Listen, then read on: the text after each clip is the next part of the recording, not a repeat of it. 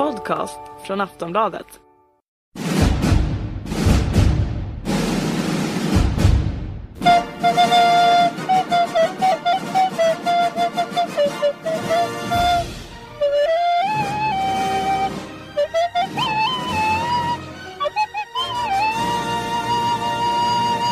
Ja men då var vi tillbaka. Handbollspodden avsnitt 43 eh, ska det vara. Jag vet, jag har aldrig förstått mig på det där med att man ska eh, numrera podden för den här kommer ju gå till historien som KOA-podden. För vi har ju Kjell-Ove Andersson, legendarisk handbollsjournalist på Göteborgstidningen. Välkommen KOA! Tack så mycket! Och vi har också en legendarisk tränare, numera journalist. Han har gått över till det. Det var du väldigt noga med i förra podden eh, Kent-Harry. Att eh, vi, vi, vi journalister som du omnämnde oss. Ja, så är det. Så är det. Ja, hej hej. Hallå, hallå.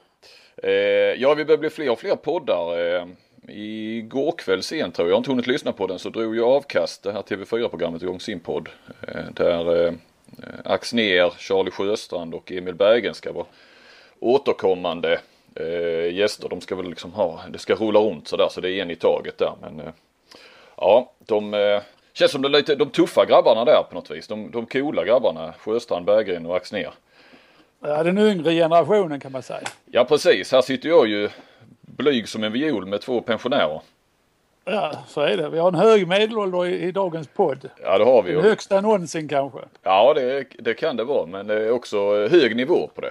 Skulle jag vilja Verkligt säga. mycket erfarenhet. Ja definitivt och vi har mycket att snacka om och jag ska få en rörmokare här om ett par timmar så att eh, vi, eh, vi drar väl igång. Eh, ja, jag får ja. varningens finger här att verbalt blir det nog svårt att straffa Axnér, Sjöstrand och Berggren. Jag menar de har ju åsikter både högt och lågt var och en som ja, bollen studsar i vilken hall den än må vara. Och pålästa dessutom men det är kul, det är kul att det rör på sig. Ja, nej men definitivt. De är, det, nej men munlädret har de ju. Det var lite som vi skojade igår. Jag och Kent-Harry var på plats tidigt på, eh, i Lund igår och skulle se Lugi Kristianstad och då kom de in och sa att eh, nu ska Thomas Axnér snacka inför matchen då. Han snackar ju inför sponsorer och, och, så vidare. Och det var väl lite så, som du och jag sa Kent-Harry att fan Axnér han hör man ju precis överallt. Men vi gick ut och lyssnade ändå. Ja, så är det. Ja. Eh, nog om dem. Eh, vi går till oss och eh, jag tänkte nu när vi har gäst här så in, inför vi ett litet nytt moment i början och det snor jag nästan rakt av av eh, en annan poddare, Olof Lund, eh, som kör fotboll. Eh, så vi kör en liten faktaruta börjar vi med för en gångs skull. Eh, på gästen. Kentari, dig vet vi ju allting om. Men, ja. Kjell-Ove Andersson är namnet. Nu sa jag det själv så det frågar jag inte efter. Ålder? Jag fyller 62 om två månader. Och du är ju, då ska vi bara förklara att du gick i pension innan du var 65 så om folk undrar att jag inte... Ja, pension och pension. Eller det är fel av mig. Ja. Vi, Nej, i, i ordets rätta bemärkelse. Ja, jag är fortfarande verksam men vi var ju tio stycken på, på GT-expressen i Göteborg då som blev erbjudna ett avgångsvederlag när numerären skulle bantas på redaktionen och eh, då frågade, vi om, då frågade de om vi ville ta den chansen och det gjorde vi rakt av faktiskt. Det kändes rätt läge så att eh, jag är fortfarande aktiv i ja. lönekuvertet men, men eh, och jobbar lite smått vid sidan om vilket jag är tillåten att göra under den här perioden också. Ja, ja men det, det kanske är fel att kalla dig. Du är inte folkpensionär i varje fall. Nej, det dröjer ytterligare tre år. Ja. Eh, familj? Jag är sambo och har i tidigare äktenskap en son som idag är 32 år och jobbar som eh, personlig tränare och eh, gyminstruktör. Som heter Martin. Ja. Eh, bor?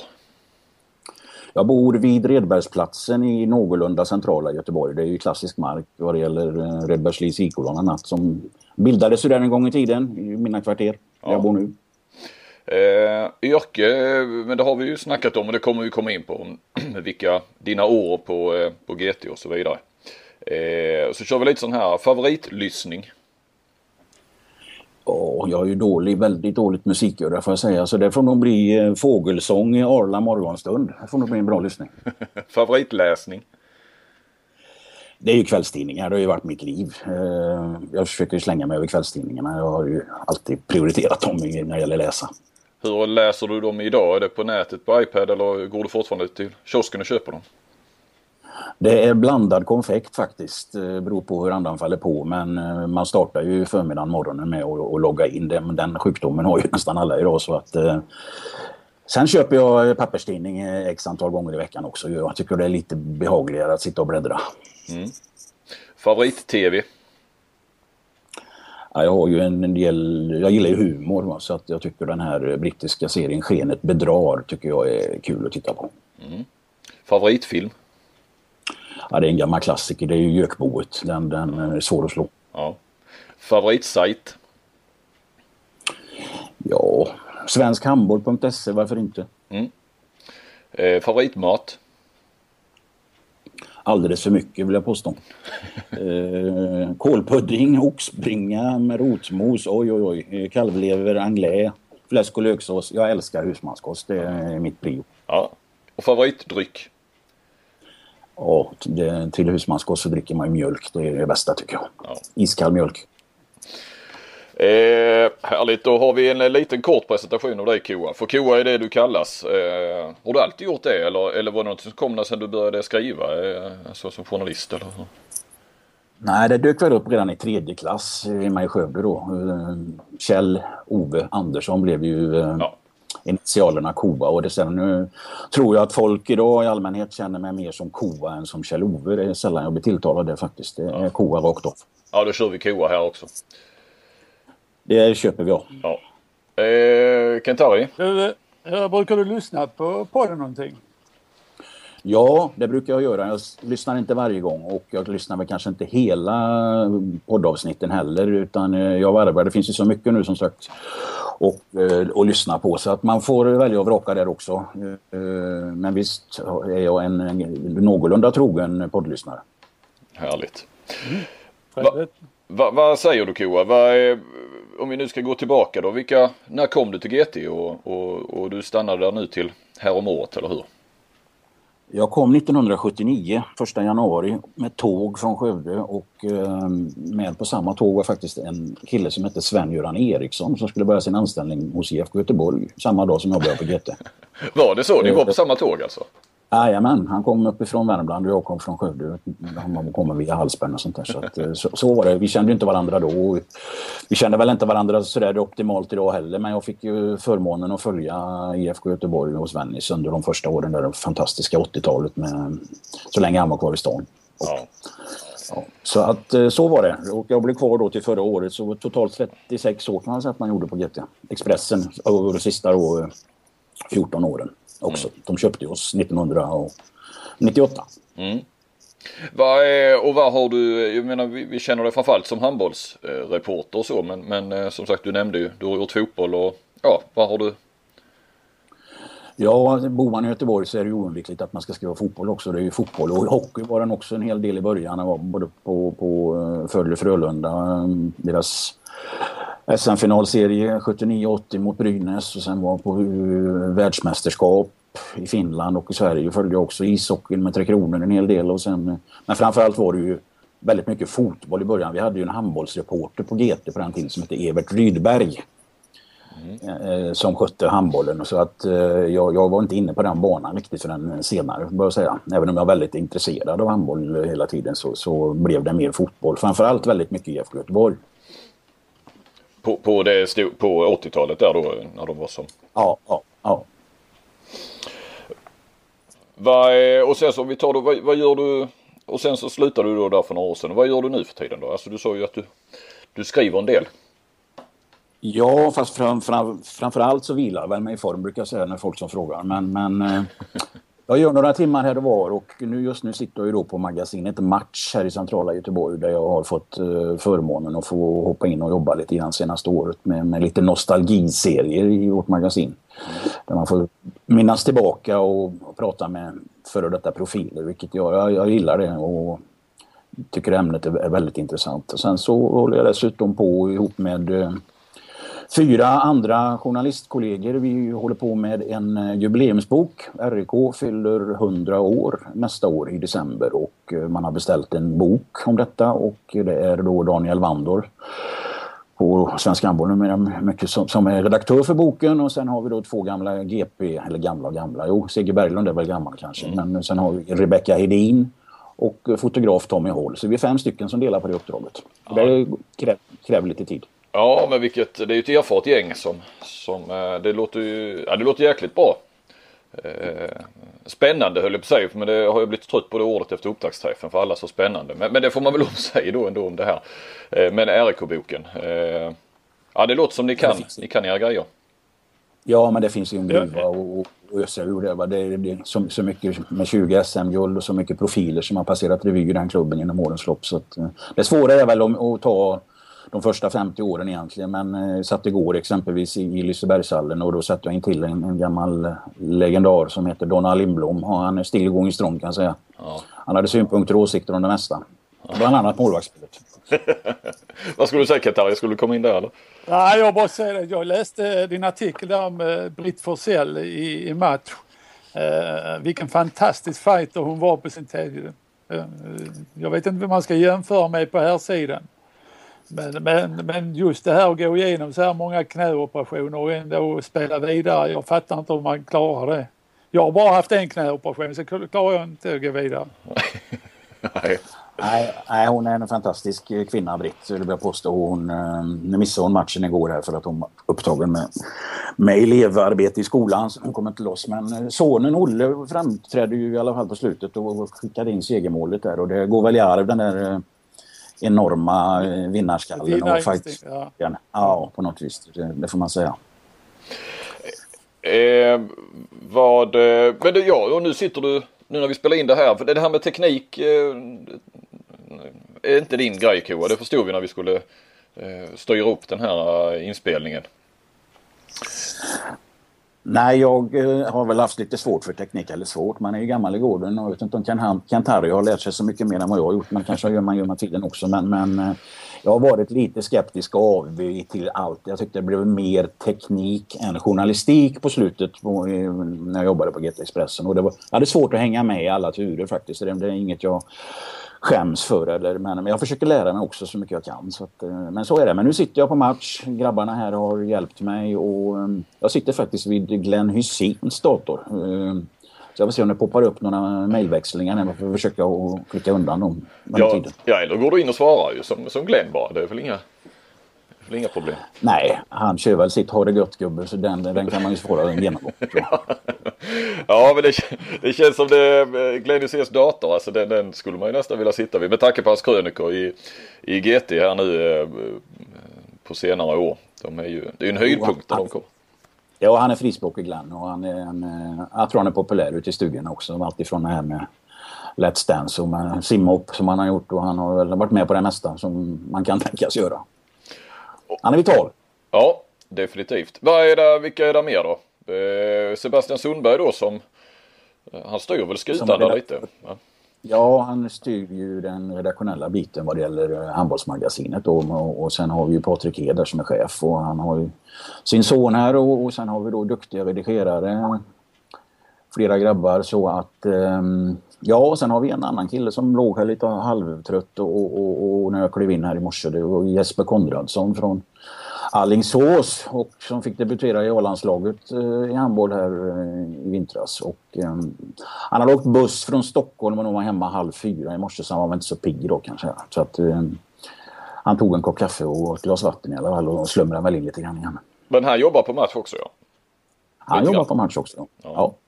ja. det blir en poäng där ja i Eriksdalshallen.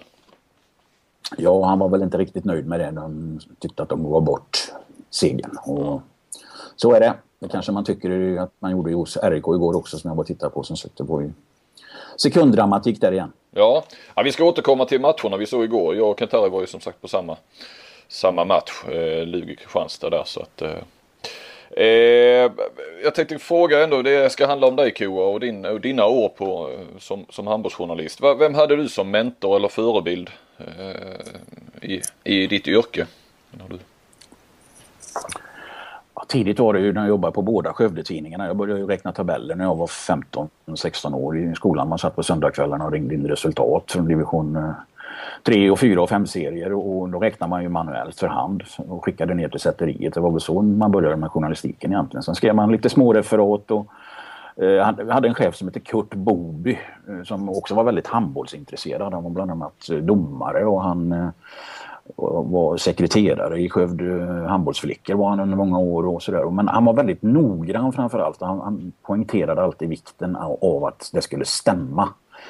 Både siffror och bokstäver. Så att han, han var en, en bra läromästare och mentor.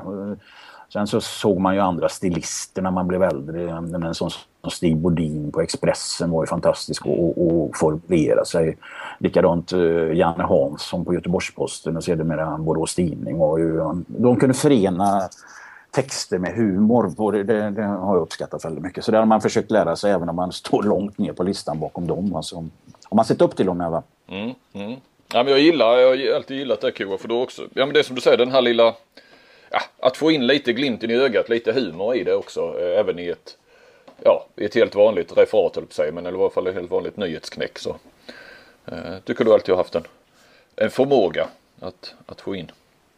Det låter som du ska låna pengar av mig.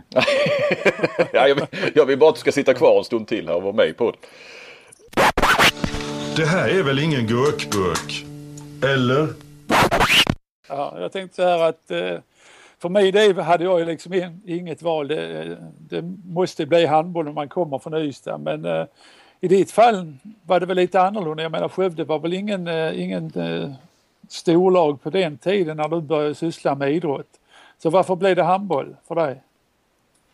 Eh, fakt, faktum var att Skövde var ganska stort ändå. Eh, Skövde AIK fanns ju på den tiden som handbollsförening och de gjorde ju sju säsonger i högsta serien i Allsvenskan. Bland annat tre på raken, vet jag, 59 till 62 då när jag var jag var 69 år och jag fick gå med min pappa på de här matcherna. Om jag lärde mig vissa saker. Det var en strid där, det var söndagsmatcher på den tiden. Det var en strid för att få gå och titta på handbollen. För att antingen skulle man lära sig knyta skor eller så skulle man ha gjort någonting annat i köket eller någonting för att gå med. Det var, fick ju alltid göra en motprestation kommer jag ihåg. Men, men det, var, det var en upplevelse faktiskt. Det var, det, det, där kom handbollen in tidigt även om det var Skövde AIK. Vilket man då skiljer mycket mot att det är idag IFK Skövde som är klubben som spelar i elitserien.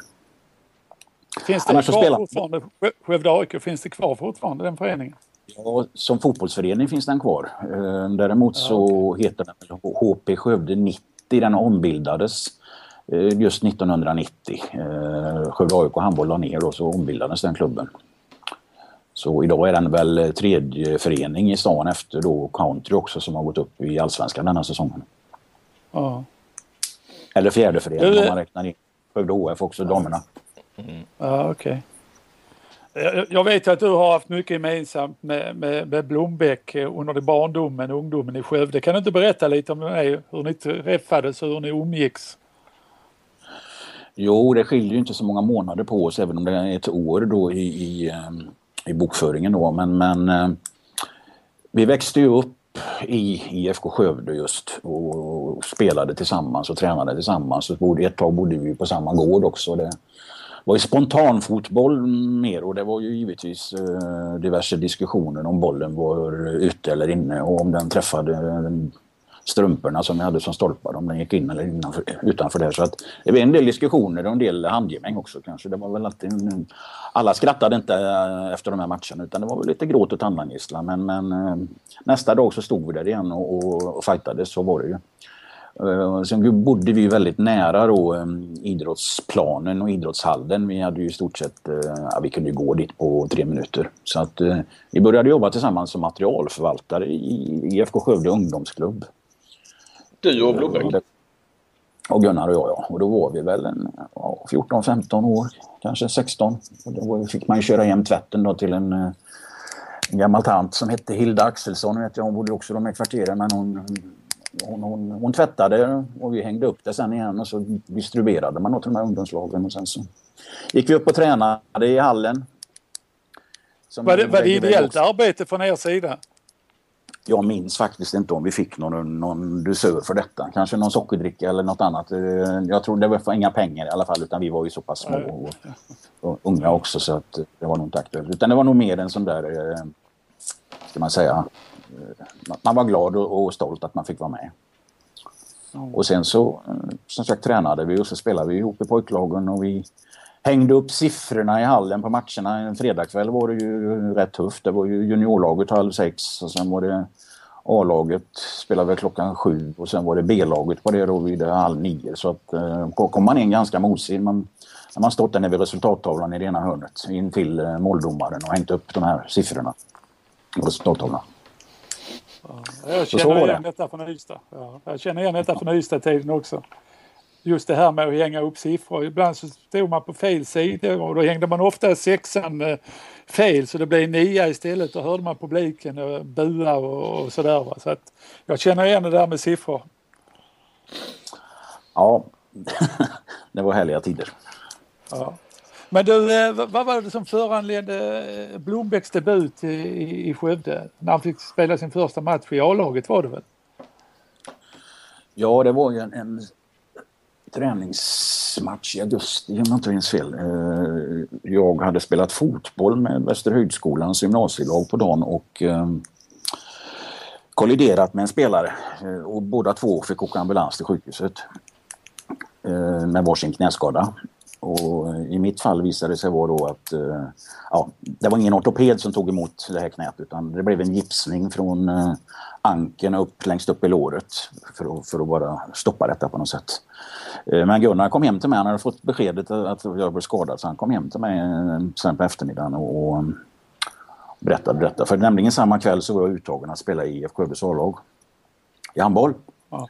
Ja. Och då gick budet till Gunnar istället. Han fick eh, kliva in på banan där. Så att eh, den ena, vad säger man, den Enes död. enes fall. Ja, enes död eller den- ja, kanske lite hårt. Den andras det blev- bröd ja.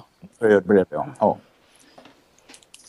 Men vad, vad hände så- med, med din... eh, Ja, det var, så kom Blombeck in i A-laget. Vad hände med, för din del då? I, Den, jag kan bara säga att min, min karriär tog väl slut i, den, i samband med den. För att det visade sig att det var ju korsbandet som var avslutet. Och det, men det, den diagnosen fick jag inte då utan det fick jag ju långt senare.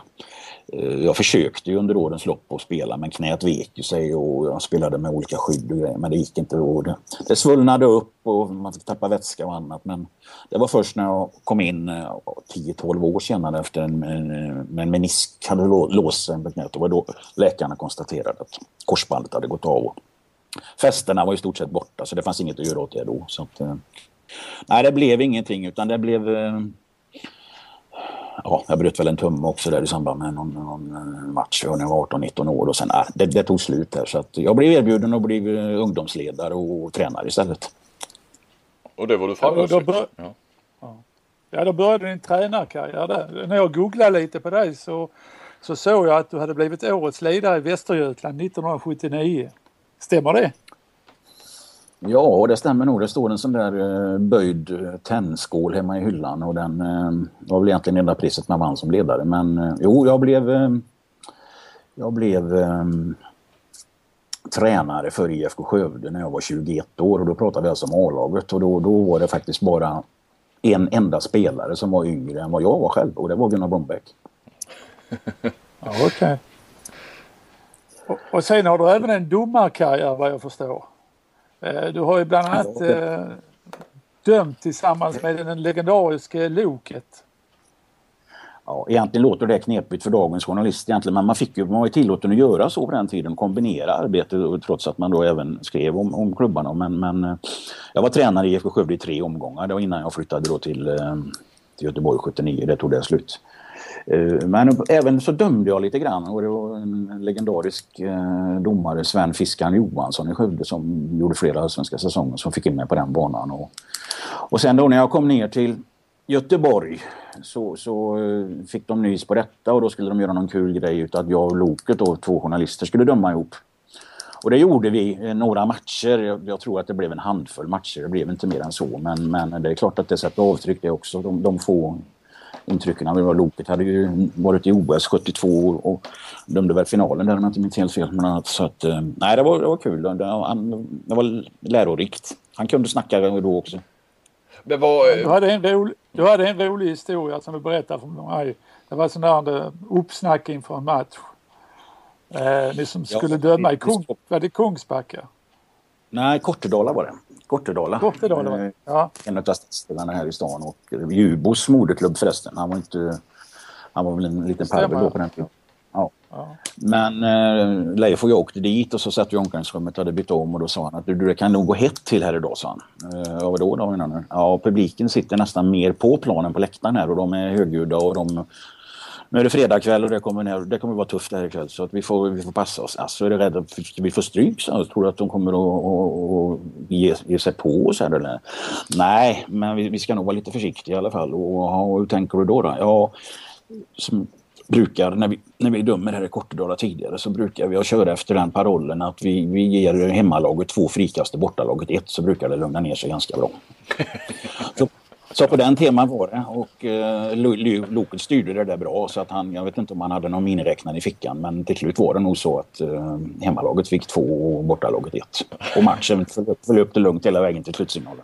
Vilka vann då? Vann hemmalaget? Eh, ja, det gjorde de. Ja.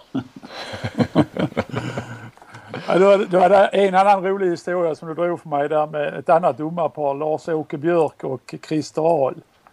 Um, Ja, nej, men de blev ju sedermera, de, de dömde ju fotboll också. Lars-Åke blev ju Fifa-domare i fotboll och blev en stor eh, mäktig ledare inom Fifas eh, rättskommitté och fortfarande aktiv tror jag träffar honom emellanåt. 75 år snart. Eh, Christer Ahl han blev en stor pamp i internationella handbollförbundet baserad borta i USA och är med på alla stora mästerskap och annat. Men de var i Kungsbacka och dömde en match och på den tiden så skrev man ju i lokaltidningen oftast avslutade man referaten med att dömde, gjorde och så två namn då eller, eller eh, domare var och så eh, två namn på det viset. Men här, här gick de lite längre då i den här Hallands, Hallandsposten eller om det var Norra Halland, jag kommer inte ihåg vilken tidning det var, men där skrev de att eh, domare var Christer Ahl och Lars-Åke Björk, tankstreck två träskallar det var alltså och Björk så det, var, det, det nappade de på ganska bra den. Och detta påminner Lars-Åke Björk om varje gång jag ser honom. Han skrattar gott. Han tog det på rätt sätt. ja, det var bra. Du, eh, bara tillbaka där. Jag tänkte på du blev årets ledare i, då, i Västergötland 79 som sagt. Eh, var, varför blev du det? Säkert eh, välförtjänt men eh, du måste ju ha ja, gjort något. Någon framgång. IFK Skövde, IFK Skövde, ja, IFK Skövde gick upp i, i um, en division i seriesystemet. Så att det, det, var väl därför. Det fanns väl kanske ingen annan att konkurrera med det året. Det var väl gått dåligt för de andra klubbarna.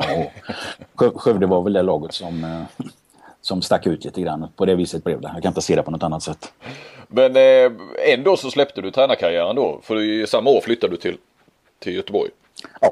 Ja, då fanns det ju inga mer sådana här eh, att man kunde kombinera utan GT var en, en helt annan arbetsplats då kanske än lokaltidningarna i Skövde på något sätt och då, då, då blev det tuffare villkor och massor med, med, jag fick ju börja resa med Malmö FF redan där på, i mars månad på de här Europacup-äventyren som slutade med, med, med finalen mot uh, Nottingham i, i, i München. Så att uh, det, det gick igång. Man, man reste väldigt mycket. Och sen, även om det var sagt att jag skulle skriva lokal idrott i Göteborg när jag flyttade ner så blev det internationellt. Och det näst, året därpå så fick jag åka på mitt första OS i Moskva 1980 exempelvis. Så att, uh, det, ja, det blev mycket.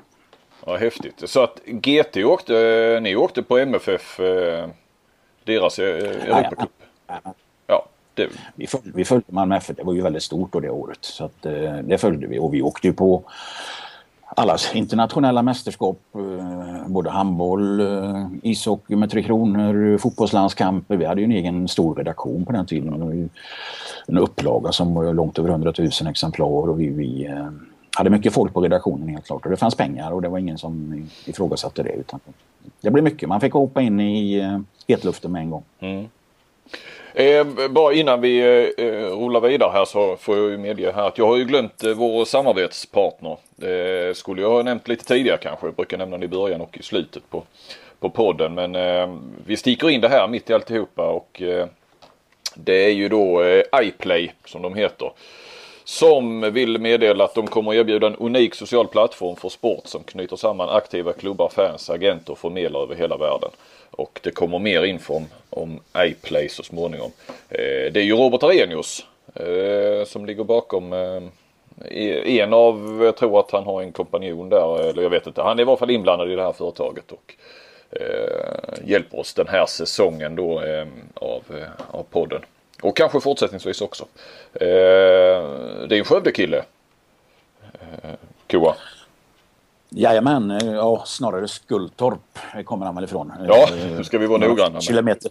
Ja. Ja, Skultorp. Det är han och Lotta Bromé bland annat som är från Skultorp. Men eh, Robban började ju spela i IFK Skövde. Det var väl hans moderklubb där. Ja, Även om han tog, han tog väl bussen in de här kilometerna. ja precis, precis. Har du någon relation till honom idag? Eller? Nej, inte längre. Eh, jag pratade med honom en hel del under, han gjorde väl över 200 landskamper och var man med på flera mästerskap och hade en del kontakt med honom både när han var i eh, Danmark och framförallt Spanien. Och så man, man ringde lite kvällssamtal och kollade hur läget var och sådär och, och fick någon nyhet där det var. Och, han var till och med i Kiel och, och spelade då inför VM 2011. Fick han ju göra en, en månad i Kiel för att få komma in i matchform inför det VMet. Ja, ja precis. Men eh, i övrigt så man tappar kontakten ganska fort med, med eh, sådana som inte är med i hetluften så längre. Nej, så är det ju. Så är det ju. Du, hur mycket damhandboll har du bevakat? Jag känner ju dig mer får jag säga från, eh, vi hade ju ändå några mästerskap ihop och lite så, eh, du och jag. Eh, I början på min karriär på sig och, och kanske nästan lite i slutet, ja, eller så på din.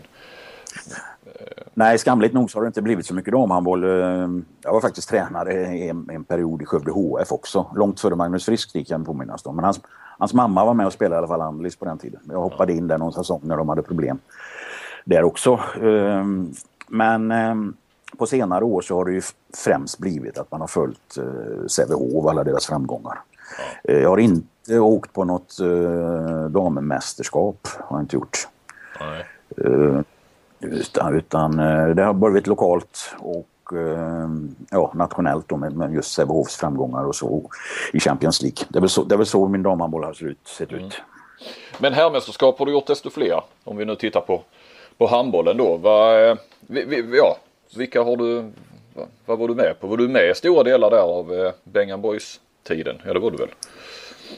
Ja, det får man väl säga. Eh, Första handbollsmästerskapet det var ju egentligen OS i Seoul 1988. Det var ju inget handbollsmästerskap så, men det, Nej, nej. det var ju handbollsmästerskapet med. Och det var ju då Ragge Karlsson lämnade över stafettpinnen till Bengan då sen i samma veva när sista OS-matchen spelades där. Va? Men redan då var ju de här herrarna där eh, Wislander och Svensson och, och, och de här var ju var redan på banan då. De hade blivit inskolade tidigare så att eh, det var väl det första mästerskapet. Sen så eh, höll jag mig väl ifrån det fram till egentligen jag var sportchef på GT. Satt vid, vid, vid desken och styrde och ställde där under ett par år också. Och, och även tillbaka i Skövde som riksredaktör för, för GT eh, en period. Så att eh, Säg så här att när jag slutade som sportchef då fick jag börja skriva handboll för då hade Evert Rydberg också slutat med, med, med sin gärning på tidningen. Så att då, då blev det handboll och då hade Expressen köpt oss också så då blev det en, en eh, ja det blev mycket handboll och jag var på EM 98, jag var på VM i Egypten 99, jag var i Sydney på OS 2000. Eh, Frankrike 2001, eh, den svenska Eriksgatan på hemmaplan 2002. Eh, sen gjorde jag något break och sen var tillbaka 2004 i Slovenien och sen så Ja det var jag med. break Det igen. kommer jag ihåg ja. Det var, mm. Då gjorde väl du debut där kan jag tänka mig. Ja eller VM 2003 var mitt första men eh, jag var ju då det började gå ut för direkt där. Men eh, ja. Ja, det, du kan känna dig delaktig i utförsbacken där Johan. Det Ja, det, jag nog. är, det är jag och Kim Andersson. Vi debuterade samtidigt. Mm.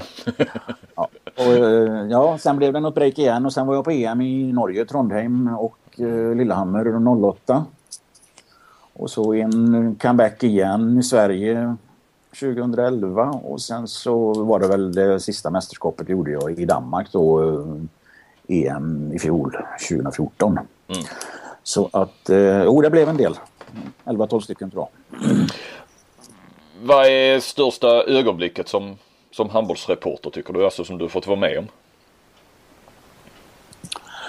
Ja, det, måste vara, det måste vara VM-finalen i Kairo 1999. Det var ju, föregicks av mycket eh, tjafs där faktiskt. För att det var en hall som tog 33 000 åskådare till att börja med. Och då skulle ju då eh, regeringschefen eller president, vad han nu titulerar sig, Mubarak, skulle ju då komma dit och han skulle ha en, en inglasad bur med skottsäkert glas som där han skulle sitta. Och man skulle inte få ha med sig mobiltelefoner in på läktaren exempelvis för att man skulle kunna utlösa någon bomb. Det var ett tjafs på eftermiddagen där. Jag vet att journalistkåren eh, satte sig emot detta. Vi skulle inte klara oss utan mobiltelefonen. Det var ju avkast klockan 22.00 svensk tid tror jag det var. Ja, Ja. Det var väldigt, väldigt, väldigt deadline där med, mobilerna skulle man ju ha. Men, men eh, det var helt enkelt snack om bojkott. Jag tror att eh, Bertil Åkerman på Ystad Allehanda och Janne Gustafsson på Sydsvenskan gick i bräschen för den svenska journalistkåren där. Så att vi, vi, vi, vi gick via P.O. Söderblom som var ordförande då i alla fall. Så vi, vi, vi tilläts ju ha med oss mobilerna in i alla fall. Så att annars hade det nog blivit ett, en VM-final utan svenska journalister på plats. Men det var, det var ju en match som man aldrig glömmer. Och inte bara för detta då, utan det var ju att Sverige tog guld igen. Första gången på nio år efter Prag. Och sen så mycket som gick emot. Bland annat fick ju Magnus Wislander, han fick ju rött kort ett par minuter in på andra halvlek exempelvis. Och då kommer en helt ouppvärmd Thomas Sivertsson in och gör ett storstilat jobb i resten av matchen exempelvis. Det finns många sådana saker. Och, och... Ja men den, den, ja, den glömmer man inte. Där. Jag kommer ihåg Wislander, han var så frustrerad. Han slängde sina sådana här svettband. Kommer ihåg när han gick av eh, planen där och man tänkte att nu var det ju kört. Och så Sivertsson stormatch. Ja, det var... ja jag kommer ihåg, jag satt hos en kompis i en lägenhet i, i Bjärnum och såg det där. Ja, det var... Det trodde man att guldet gick men de, de visade sig moral med, med laget och löste det ändå. Och det, det kanske man får återgå och koppla då till Thomas Sivertsson som var, var, en väldigt anonym spelare. Man gjorde också över 200 landskamper och han var väl den som slutade först egentligen innan det började gå ut för han la väl av efter eh, EM-guldet i eh, Globen 2002 om jag inte minns helt fel. Och, eh, vad är det man säger? Man saknar inte kon förrän båset är tomt. Och det, han, han lämnade faktiskt ett tomrum efter sig Thomas som ett ett mittlåsalternativ till Ola Lindgren och Magnus Wislander där han bytte av dem och gjorde det jäkligt bra utan att få en enda rubrik egentligen under årens lopp. Och idag är han förbundskapten för det svenska damlandslaget. Det, han har både kunskap och, och, och hjärta för detta tror jag. Mm. Sen är han inte den roligaste i intervjuer så att det var kanske eh, om jag nu får säga så, i varje fall som förbundskapten så att eh, han, han kanske bidrog själv till att han inte fick några rubriker som spelare också. Nej, men han stod väl inte i rampljuset utan men, men Nej, det var han ju var en för, större profil. en försiktig general kan man kalla honom för. Ja. Han var, eh, men, men, men kunnig. Ja definitivt, definitivt. Nej, men det känns som, han är försiktig general också när man, eh, när man pratar om honom idag ju. När han är, när han är förbundskapten. Väldigt försiktig. Eh, men absolut. Och sen var, det, sen var det ett race kan vi säga efter matchen också. Då. Vi fick ju gå in, vi var vid öppna dörrar. Vi gick rakt in i omklädningsrummet och, och fick ta bilder och annat när de eh, firade där. Och sen fick vi åka med bussen tillbaka till, eh, till spelarhotellet och jag vet att det ringde som fasen i min ytterficka på, på, på min, min väska och till, till, slut så jag satt längst bak och gjorde intervjuer med några av guldhjältarna och då, till slut så svarade Stefan Löfgren, tog, öppnade blixtlåset där och så svarade han att Kova har inte tid att prata med dig för han har ett jobb att utföra. Så det var någon chef i Stockholm som ringde och skulle lägga upp strategin där. Så jag slutade med Ja, underbart. Du, du har ju också varit en vass eh, nyhetsreporter. Eh, vilket är ditt största skop, Koa? Om du själv får. Ja, skop och skop, men, men eh, jag, jag, gillar bäst eh, människoöden, om både positiva och negativa. Men jag tycker att jag har fått ett x antal profiler inom handbollen att prata ut om sina olika levnadsöden. Och, och Ljubomir Vrandic exempelvis, det var mycket snack om honom inför eh, EM 2008, att inte han skulle vara med för att han hade kommit på kant med Ingemar Linell och det var mycket rubriker. Jag tror TV gick ut ganska hårt med detta men, men dagen efter ringde Jubo upp mig och ville berätta hela sin historia om det här och då, då visade det sig att han hade drabbats av någon depression och låg bakom eh, mörka gardiner hemma i, i Flens, dåvarande Flensburg också då, och, och, och mådde skit. Och vi är knappt ute på gatan helt enkelt. Det var det, det var det som var skälet och han öppnade sig som en bok faktiskt och blev en jättelång och uppskattad artikel ut, utav detta. Det var inget skop kanske men det var, det var en, en förtroendegrej att Djurbo ringde mig och berättade sanningen. Det, det, det uppskattar jag. Och sen lika, likadant. Jag får bara bryta in där. Jag minns ju den för då satt jag ju på, eller det gör jag ju fortfarande, men på eh, Sportbladet och Mm. Eh, där satt man ju, ja du vet ju hur det fungerar, där satt man ju svor över att du hade den grejen såklart. Men eh, jag minns det mycket väl, det var en riktigt Riktigt bra grej var det. Så det var väl bara, på den tiden var det bara att rewrita och, och sådär ju. Så att, eller rewrite, jag, tror, ja, jo, men jag försökte väl få tag i Vranjes ja. Mm. Men det var ju annorlunda på den tiden. Men du, även om Alltså nätet var ju, fanns ju i allra högsta grad och sådär men det var ju ändå, det var viktigt att ha det i papperstidningen på den tiden. Idag är det inte sådär utan då, idag minns man ju inte dagen ja, efter vem som hade vad i tidningen eller vem, om det var Expressen eller GT eller Aftonbladet. Jag skulle nämna två andra personer också som man fick en bra kontakt med. Ja, det skulle du få göra. Absolut. Pelle, Pelle Linders exempelvis när han eh, stupade när han skulle springa en sån här eh, kvalificeringstid i Göteborgsvarvet och eh, mindes ingenting och ambulans med över 40 graders feber till sjukhus och svävade mellan, han låg i respirator i tre veckor, svävade mellan liv och död och hans chans att överleva bedömde läkarna till 30 procent. Det är alltså överleva 30 procent. Att han skulle stryka med var 70 procent. Så att han kom tillbaka till livet i alla fall och han valde också att prata ut om detta med mig. Och en annan profil, Christer Broman exempelvis, som, som då åkade ut. Han fick amputera benet ja. genom, via handbollen på något vis. Han hade väl misskött en, en sårskada på en fot som blev infekterad. Han satt väl i någon minibuss och skulle vara överledare någon, på någon, något uh, ungdomslandslag någonstans långt mm. ner i Europa och, och, kom hem och blev inte av med den infektionen utan han fick amputera benet och hamna i rullstol. Jag valde han också att prata ut sig. Det är sån här förtroendegrej. Det uppskattar jag väldigt mycket faktiskt och det är sånt man får genom att, uh, tror jag själv, uppträda ganska okej okay genom årens lopp. Mm. Men nyhetsskop, uh, okej okay, jag vet inte, jag gick in genom fel dörr en gång. Jag tror att detta var i Bolzano 1998. Jag skulle iväg någonstans in där i, i pressrummet och annat och då öppnade jag en dörr och där inne så satt en kille som heter Kent-Harry Andersson och en annan som heter Ola Lindgren. De visade sig att de satt, och förhand, de satt och förhandlade faktiskt. Jag tror det var mellan semifinal och final. Eh, Kent-Harry var tränare i Norton i, i, i Tyskland och um, Ola Lindgren var klubblös eftersom hans Düsseldorf var det väl hade um, hade gått i konkurs. Och, um, jag var ju inte sen att skriva detta givetvis och det var väl, jag vet inte hur populärt det var Kent Harry, du får väl kanske berätta själv om detta. Nej, jag tror inte det hade någon större betydelse. Han, han var ju klar för Norton på två dagar så att uh, men du var ju först, det var ju ett skop för dig kan man väl säga. Uh, jag kommer ihåg det. Jag kommer ihåg det nu. Du kom där och tittade in där och oj, jag har gått fel. Något sånt där sa du. Ja, ja, den, eh, ja, du har ju berättat om hur du värvade Ola där ja, under, eh, i Bolzano. Ja. ja. Eh, nej men jag förstår dig eh, Koa där med, med den, eh, det tyder på vilket förtroende du hade i, och har i, i handbollssverige.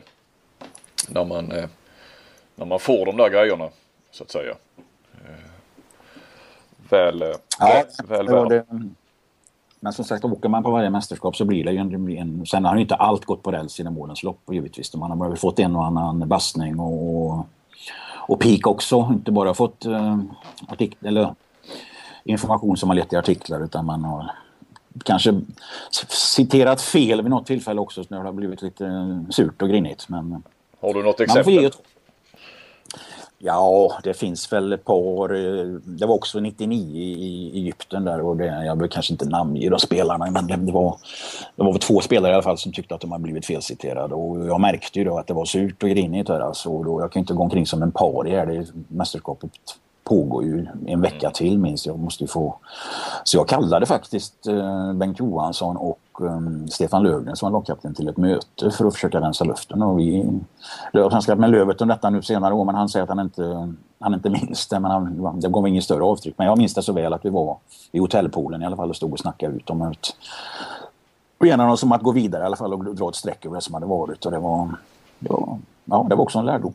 Men det var inte Bengan och Löfgren det gällde då utan det gällde någon annan spelare? Nej, eller två. det var deras, egenskap av deras roller så att säga som, eh, mm.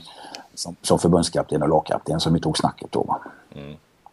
Nej, jag har pratat med båda de här herrarna eh, efteråt och eh, jag tror att det mesta är utrett. Jo då, ja, men man känner igen det där. Ibland skär det sig lite och så. Men jag håller helt sådär. Det är lika bra att försöka reda ut det för att och sen ibland kanske det inte går att reda ut. Då får man väl leva med det. Men, men just under ett pågående mästerskap så är det bara ja, det bara för att man kan ha en professionell eh, relation med varandra. Absolut.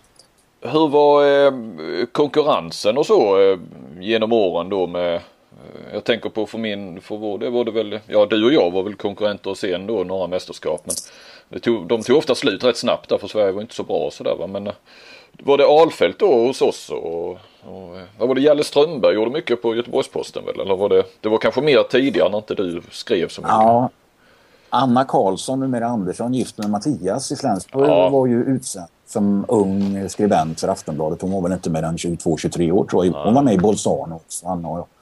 Och även i Egypten där, kommer jag ihåg. Och, och, um, det var inte alls samma konkurrenssituation då som det är idag. Eller man, inte med, man jämför med ishockeyn eller fotbollen heller. Det var ju man knappt att man pratade med varandra. Utan, men vi, vi delade taxi och vi, jag vet, speciellt i Egypten minns jag då när Anna var med. Det var inte så jäkla trevliga kvarter där i Port Said och med, med uppror och med, med mycket fattigdom och, och, och misär och annat. Man skulle ta sig igenom det där. Och, och som kvinna med, fick ung, ung tjej, det kanske inte heller så jäkla lätt. Ja, det var inte så enkelt för henne. Så jag fick ju vara ett stöd åt Anna som jag upplevde det och det har hon ju tackat för efteråt. Och vi har fått en, en bra kontakt och vi skrattar hjärtligt de gång, få gånger vi träffas efteråt. Detta också. Så det var väl Anna som hängde på där ett tag. Mm. Uh, och uh, Jalle Strömberg var väl med fram till, uh, ja när gjorde han sitt sista? Det minns jag faktiskt inte. Sen kom ju Rebecka, hon kommer väl in samtidigt så du Rebecka Edin där mm. Posten. Kom. Det måste varit precis ja. 2003, 2004 någonstans. Va? Så att, nej, relationerna inom journalistkåren har varit väldigt starka tycker jag. De, mm. de är bra kamratskap. Man har, man har hjälpts åt att dela på både teknik och på och sen har man en trev, trevlig middag någon kväll när det är spelledigt och sådär också och då försöker ju alla gå med så att eh, mm. ingen nämnd, ingen glömd. Nej men jag, precis och sen har, så har jag väl känt under alla år på Aftonbladet att just eh, med Kvällsposten och GT har man ju har det också alltid fungerat på ett annat sätt. Det har alltid varit mer eh, av någon tradition mellan just Expressen och alltså Expressen i Stockholm då och, och Aftonbladet. Har det kanske varit lite, lite hårdare eller på något vis tuffare tag. Eh, du har varit med länge Koa. Vad, vad skulle du säga är de största skillnaderna mellan att vara journalist och ja, handbollssupporter då och nu?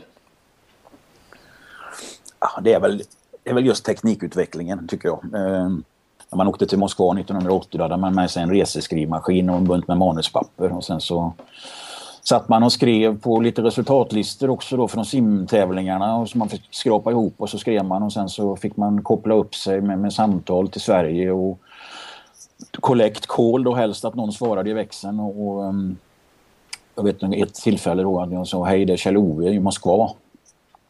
Och då växeltelefonisten hon har äntligen kommit fram och hon missuppfattade det där och, och eh, nej Kjell-Ove han är inte här han är i Moskva och så la hon på. så fick man börja om, börja om igen med två, tim två timmars väntan. Men sen var, fick man ju läsa in texterna då. Man fick extemporera som det hette och läsa in och manus. Och det var ju då eh, Johan Flink exempelvis. Det var ju Johan, Olof, Harald, Adam, Niklas och sen var det Fredrik, Ludvig, Ivar, Niklas, Cesar, Kalle. Mm. Det var väldigt noga med namnen att de blev rättstavade på något vis när man, till den här mottagningen som tog emot det på en bandspelare. Mm. Och då fanns det ju väldigt många, det fanns ju flera led telefonmottagare, det fanns perforatriser, det fanns korrekturläsare, det fanns då typografer. Så det har försvunnit väldigt många arbetsuppgifter inom eh, tidningsbranschen just. Mm. Tack, vare, tack vare eller på grund av tekniken. Jag vet inte, jag, jag, jag är kluven där lite grann. Men... Mm. Då stod ju fotograferna på toaletterna och framkallade bilder i mörkrum och annat och, och, idag trycker man på en knapp på kameran så är bilden hemma på sidan på något vis. Så det, det är en enorm utveckling som jag har varit med att genomföra. Är, har det blivit någon skillnad i, upplever du, i relation till, eh, till de man bevakar och sådär? Nu har jag ju egentligen mest handbollen att relatera till. Eh, men, men eh, den vänskapen som alltid har funnits där och tillgängligheten. Nu var det ju kanske lätt då för Bengan Boys som vann så väldigt mycket. Och det, var inga, det var inga kvalmatcher långt ut på Bystan eller någon holländsk tränings eller sporthall någonstans.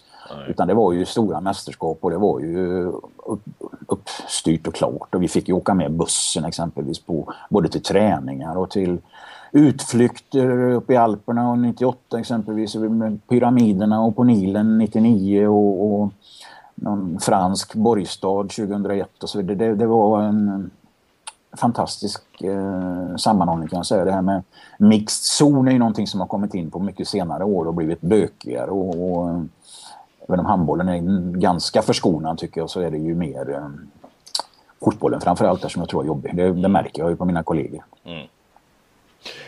Kom man för nära ibland? Fanns det någonting eh, så det blev svårt att skriva vissa grejer någon gång? Det där är ju en samvetsfråga givetvis. Ehm, Och eh, jag, vet, jag vet inte om man drog sig för att skriva det men, men man, man kanske säkrade på ett annat sätt och man fick nog ärliga svar också. Det var inga dimridåer och inga dementier och lögner var det nog inte utan de berättade så här är det men kan du kanske mm. Eh, vänta ett dygn så ska du få det ändå. Jag måste bara säkra vissa saker med klubben eller med, med ja, när det fanns agenter vet jag inte. Men, men då hade man i alla fall en, en form av relation till att, ett förtroende att man, man fick den där grejen om man hade nystat upp den så fick man den först ändå. Det, mm. man, kan, man, kanske, man kanske höll på den något dygn eller två bara men man visste ändå om att man skulle få den. Va? Mm. Har ni gurkburk hemma? Mycket, nu blir det mycket journalistik och det ska vi ju naturligtvis också fortsätta på. Men vi måste ju snacka om, eh, men, eh, du nämnde ju boken om RIK. Koa, du, eh, du, var, du följde RIK nära under deras storhetstid. Ja, det blev ju så. eller stod man har haft flera storhetstider egentligen. Det fanns ju en på, på 80-talet med, med fyra guld på fem år exempelvis. Och sen blev det ju då 90-talet här när man spelade åtta finaler och nio möjliga och vann sju guld. Mm. Ehm, förlåt, man spelade till och med tio finaler och vann åtta guld. Så att eh, ja, det var, det, var, eh, det var mäktigt. Och det spelar ingen roll egentligen vilka stjärnor som flyttade utomlands utan det kom ju in nya talanger eller eh, färdiga produkter som man hade scoutat tidigare då. Så att, eh, det var nästan lite tråkigt för svensk handboll att de, de, RIK tog väl död på, på eh, herrhandbollen där eh, inom situationstecken samtidigt som Sävehofs damer har gjorts på senare tid att man bara vinner och vinner och vinner. Det, finns, det fanns inget, inget riktigt mål. Finding your perfect home was hard, but thanks to Burrow, furnishing it has never been easier. Burrow's easy to assemble modular sofas and sectionals are made from premium durable materials including stain and scratch resistant fabrics. So they're not just comfortable and stylish, they're built to last. Plus, every single Burrow order ships free right to your door.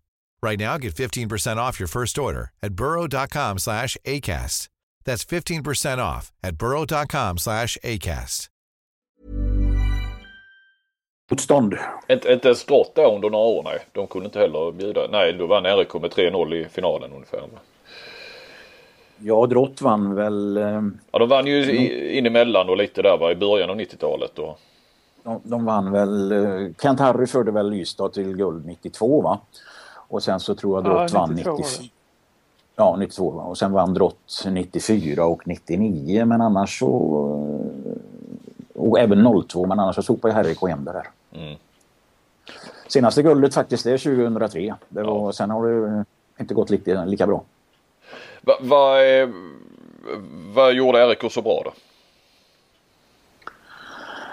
Jag tror man säger att det sitter i väggarna där uppe i Rosendalshallen. Det, det, det, fanns nog en, det var vi mot övriga världen på något sätt. Det var Reine Pedersen och Ola Li skapade väl mycket av, av den här eh, vi-känslan tror jag. Det var väldigt starka eh, grunder som alla skulle leva upp till och, och gjorde man inte det så, så eh, gick det inte så bra visade det sig. Och de, de fick ihop ett väldigt sammansvetsat gäng år efter år, det, det, tror jag. Plus att man tränade givetvis hårt och duktiga instruktörer och duktiga spelare som kom in från närliggande klubbar här. Det, man lyckades plocka ner eh, Johan Eklund från Stockholm och man eh, tog, ja, för att nämna några då. Eh, Lövgren från Skepplanda och Ljubom från, från Kortedala. Och, ja, det finns så många exempel egentligen på duktiga spelare.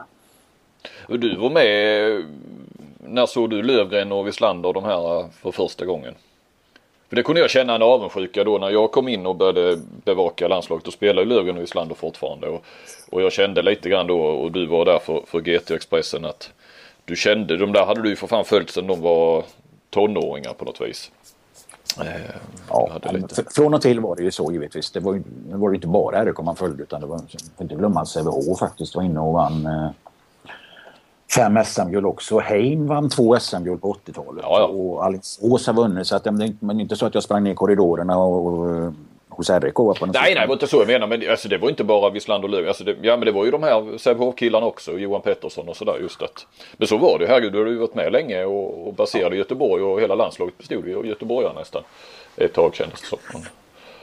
Jo visst, eh, men jag kan inte minnas att, att jag, när jag såg Stefan Lövgren eller Magnus Wislander just första gången, det kommer jag inte ihåg. Utan de, eh, men de, de gjorde ju avtryck i alla fall tidigt. Å andra sidan en sån som Lövgren, han, han spelar ju inte ett enda junior eller u-landslag. Han, eh, han kom ju fram eh, sent. Han debuterade väl när han var 23 år i A-landslaget och året därpå så förde han Sverige till EM-guld 94. Så att han, kom, han hade en sån här late bloomer.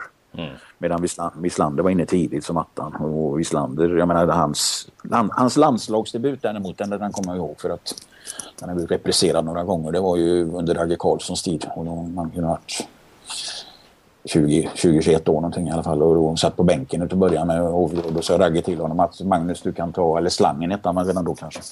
Du kan ta av dig överdraget och du byter nästa gång. Och sen blev det byte då och då. Och Wislander rusade in. Och sekretariatet blåste av omedelbart. Det visade sig att Wislander hade klivit in på banan innan spelarna skulle byta med hade kommit ut. Så att, eh, det var hans, första, var hans första insats i det svenska A-landslaget. Han började med en två minuter alltså? Han började med en två minuter, ja. Ja, det blev, det gick lite bättre. Det blev bättre sen, ja. Definitivt. Ja, eh, Katari, är du, du är kvar? Jag är kvar, ja. Jag lyssnar intresserat i bakgrunden. Ja, ja. Eh, tänkte släppa in dig lite. Vi har ju delat ja, Nej, men jag bara intresserad och har ju följt handbollen i många decennier nu här i, i Sverige. Och eh, vem tycker du är Sveriges bästa spelare genom tiderna? Jag, jag, jag, tror det är svårt att från, genom tiderna vet jag inte hur duktiga de var de här herrarna som spelade, tog guld på 50-talet och eh, vad de stod för egentligen. Men, men eh, jag tycker det är svårt att frångå Magnus Wislander. Dels att han har gjort flest landskamper och dels att han var ju en central tvåvägsspelare och, och hade även olika roller både på 6 meter och på 9 meter under så många år. Och dessutom då hyllad 12 stycken eh, år i Kiel som, som stor hjälte där nere. Så att, eh, jag får nog lägga min röst på Magnus Wislander faktiskt. Vem säger du Kentari? Ja. Har jag ställt en fråga till dig i podden någon gång? Ja, det, det är jättesvårt att säga. Man, man fastnar ju gärna för Wislander när man pratar om det. Därför han var ju en, en han, han behärskade det mesta på en handbollsplan. Han var duktig 9 han var duktig linjespelare, han var duktig försvarsspelare och, och lite ledargestalt så att eh, eh, man fastnar gärna för honom. Mm. Eh, ja och Koa, vad... va, du har sett många handbollsspelare, unga handbollsspelare. Vilken är den största talangen du har sett som, som kanske inte blev något så att säga? Eh, kanske taskigt att lyfta fram. Jag har ju litet, ett litet, litet käns, käns, känsligt ämne där faktiskt. Jag, jag var ju med och spelade i Västgötalaget själv. Eh, som 16-åring. Det hette väl distriktscupen tror jag det hette man åkte och spelade. Och, och, eh, som lagkamrat hade jag en, en kille från Borås, KFUM Borås som hette Ulf Sula Larsson. Mm. Tyvärr så drabbades han av en blodsjukdom, någon infektion, när han bara var 18 år. Han var en, en jättetalang. Hans pappa Gösta var stor eldsjäl i KFUM Borås. Hans farfar, eller förlåt, farbror Willy Larsson var mångårig domare i elitserien. Han hade duktiga syskon. Jag tror Ann spelade i landslaget till och med. Och, men Ulf blev bara 18 år och eh, så lovande som han var så är det väldigt tragiskt. Och det, det, det är sånt man minns. Jag vet, det har varit intressant att se hur bra han hade blivit. Och nu pratar vi om en kille som alltså är född 1954. Mm. Så långt tillbaka i tiden är det. Men, men han var en spelmotor. Eh, lite samma andas barn som eh, Magnus Andersson vill jag påstå. Mm, mm. Uh, sen är jag inne på det ämnet också med folk som har dött alldeles för tidigt eller försvunnit ifrån oss. Det är ju, det är ju en sån som Jonas Ernelin. Nu blev han 34 år alltså men det var ju sorgligt att han drabbades av cancer i så tidig ålder. Och det är andra starka ledare också som har gått bort alldeles för tidigt. Typ Ragge Karlsson och P.O. Söderblom, ordförande. De, de blev 52 år båda de två. Det är ja, det, det, de, de hade haft mycket kvar att ge för svensk handboll. Allihopa nämner det. Eh, vi kastas lite mellan ämnena eller går tillbaka till eh, RIK då och, och så. Var, för det följer du ju nära. Varför, varför tog deras fantastiska epok slut? Där efter SM-guldet 2003. Egentligen var det väl pengarna som tog slut. Ja. Så, så, så, så, enkelt tror jag man kan eh, skriva. Eh, de hade ju en, ett kanonlag 2003. som spelade final i eh, cupvinnarcupen mot eh, Ciudad Real. Ja, slog ut eh, Lemgo som var bäst i Tyskland då ja, i semifinalen va? Ja, slog man inte ut eh, Flensburg också Cantario? Om jag inte är fel ute. Uh, ja, det var nog innan min tid i Flensburg, men det är möjligt att de gjorde det. Men Lem, Lemgo vet jag. För, Ja. Lemgo vet jag, för den matchen var jag och såg nere i, i Tyskland. Var- stod Dan Beutler i mål och han var väldigt duktig i den matchen. Eh, Och sen tog ni honom Kentari va? Beutler. Vad sa du? Ja, jag, var, jag var kikade på honom just till, till Flensburg för jag kom till Flensburg året efter.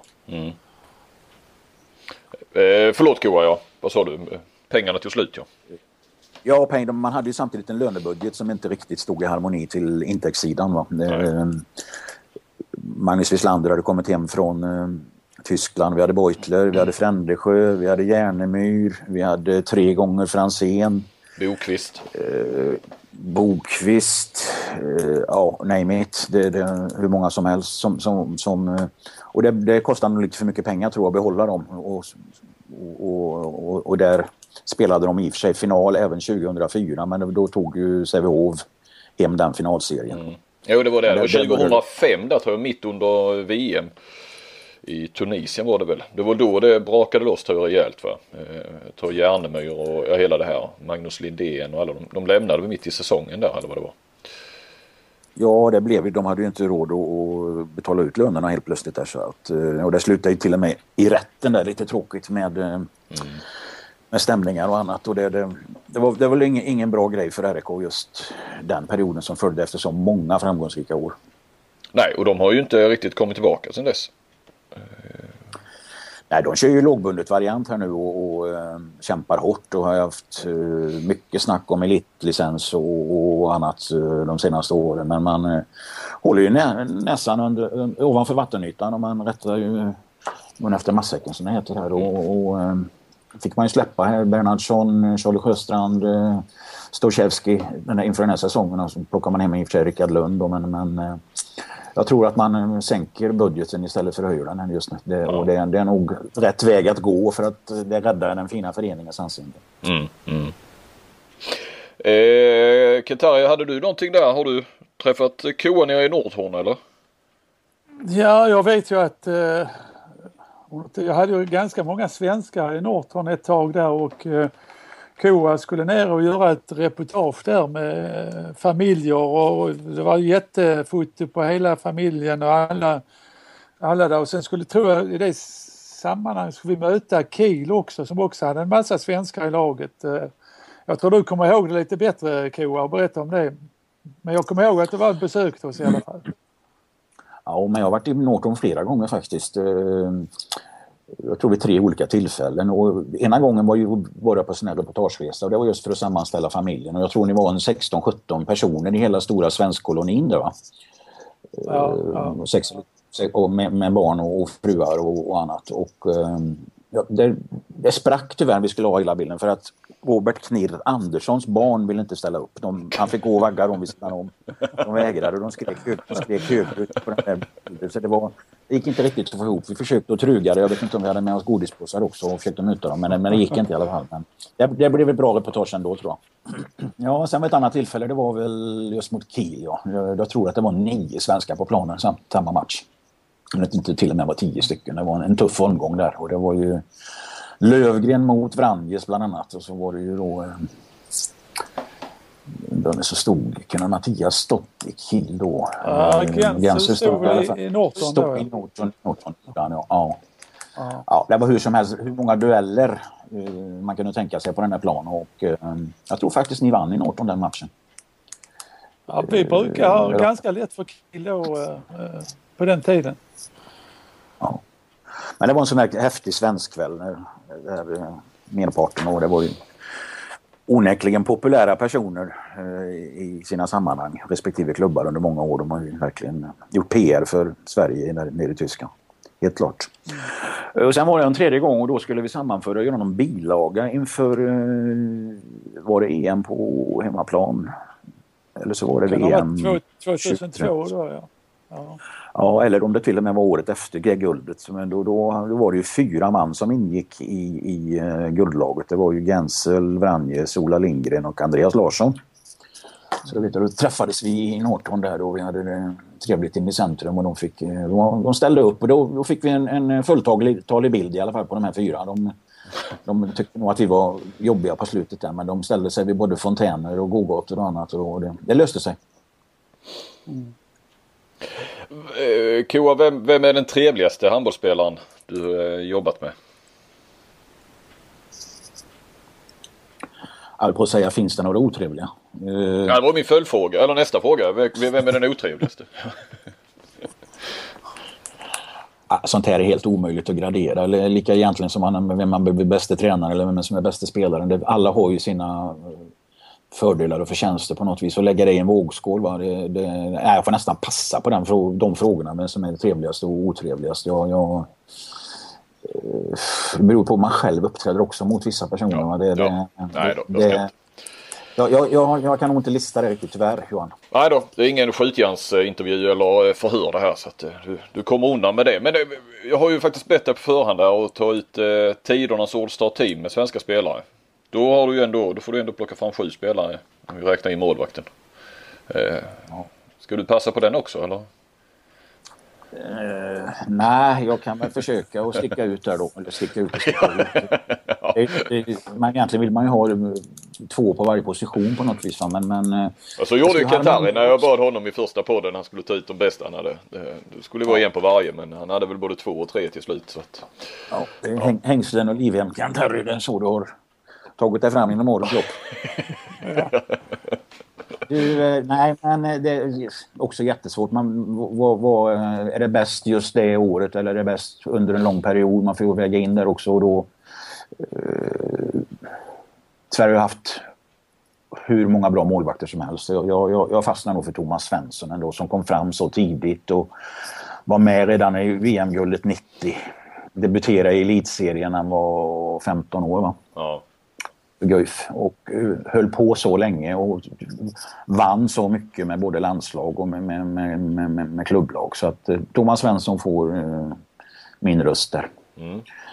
Uh, nio meter. En som också var ett föredöme på vad det gäller träning och, och införde mycket vet jag i RIK med attityd och annat. Det är ju Björn Gilsén och han har ju skjutit lite viktiga mål genom årens också för, för landslaget. Va? Så att Björn Gilsén får nog bli vänsternia. Mm. Stefan Lövgren får ta platsen som mittnia i hård konkurrens med eh, typ Magnus Andersson, Jubomir Vranjes, eh, men Lövgrens gärning som, eh, som lagkapten och, och ikon i Kiel också. Det, det väger ju tungt. Mm. Staffan Olsson är väl given som högernia. Och dels för att han spelade så mycket försvarsspel och var bra i försvaret också. Mm. Uh, sen är ju då uh, sex meter. Nu, nu pratar vi väldigt mycket från 80-talet och framåt här. Alltså jag, jag, jag har svårt att bedöma hur, hur, hur de andra ja, ja. uppträder och det, det, är helt omöjligt. Men, men Erik Hajas får väl bli, nu var inte han världens bästa försvarsspelare. Han tjuvar ju gärna en, en 4-5 meter i kontringen och så vidare. Men en sån målmaskin har ju svensk handboll knappast upplevt. Jag vet inte hur många gånger han vann skytteligan i elitserien exempelvis. Så han har ju också en utlandskarriär och, och, och, varit med och vunnit titlar på hem, med landslaget. Så att uh, han får bli vänster sexa. Wislander har vi utsett till, eller ja, både mm. Kent och jag till Sveriges bästa. Så då måste han givetvis ta plats i det här laget också. Han får bli mittsexa då som han avrundade sin karriär med. Men han var ju gudomlig även som mittnia. Och sen då högerkanten, där, där är det ju hugget som stucket egentligen. Eh, jag har ju alltid haft en förkärlek till Johan Pettersson. Jag tycker han har varit ett yrväder, en lintott som har kvittrat fram där på högerkanten. Men, men, men eh, Pierre Thorsson inte att förakta heller. Eh, en sån här tyst kille som eh, Thomas Iversson egentligen. Som gjorde många, var med i VM både 90 och 99 Thorsson. Och Ja, jag, ja, jag säger Torsson för sina två VM-guld. Även om Johan har vunnit mycket också. Så så får det se ut. Härligt. Ja, du, rat, du ratade Johan Pettersson där i sista stund men jag vet ju att du har några rätt goda historier om honom. Kan du inte dra någon av dem? Det hände ju alltid mycket saker med Johan. Eh, runt Johan och med Johan. Och, och eh,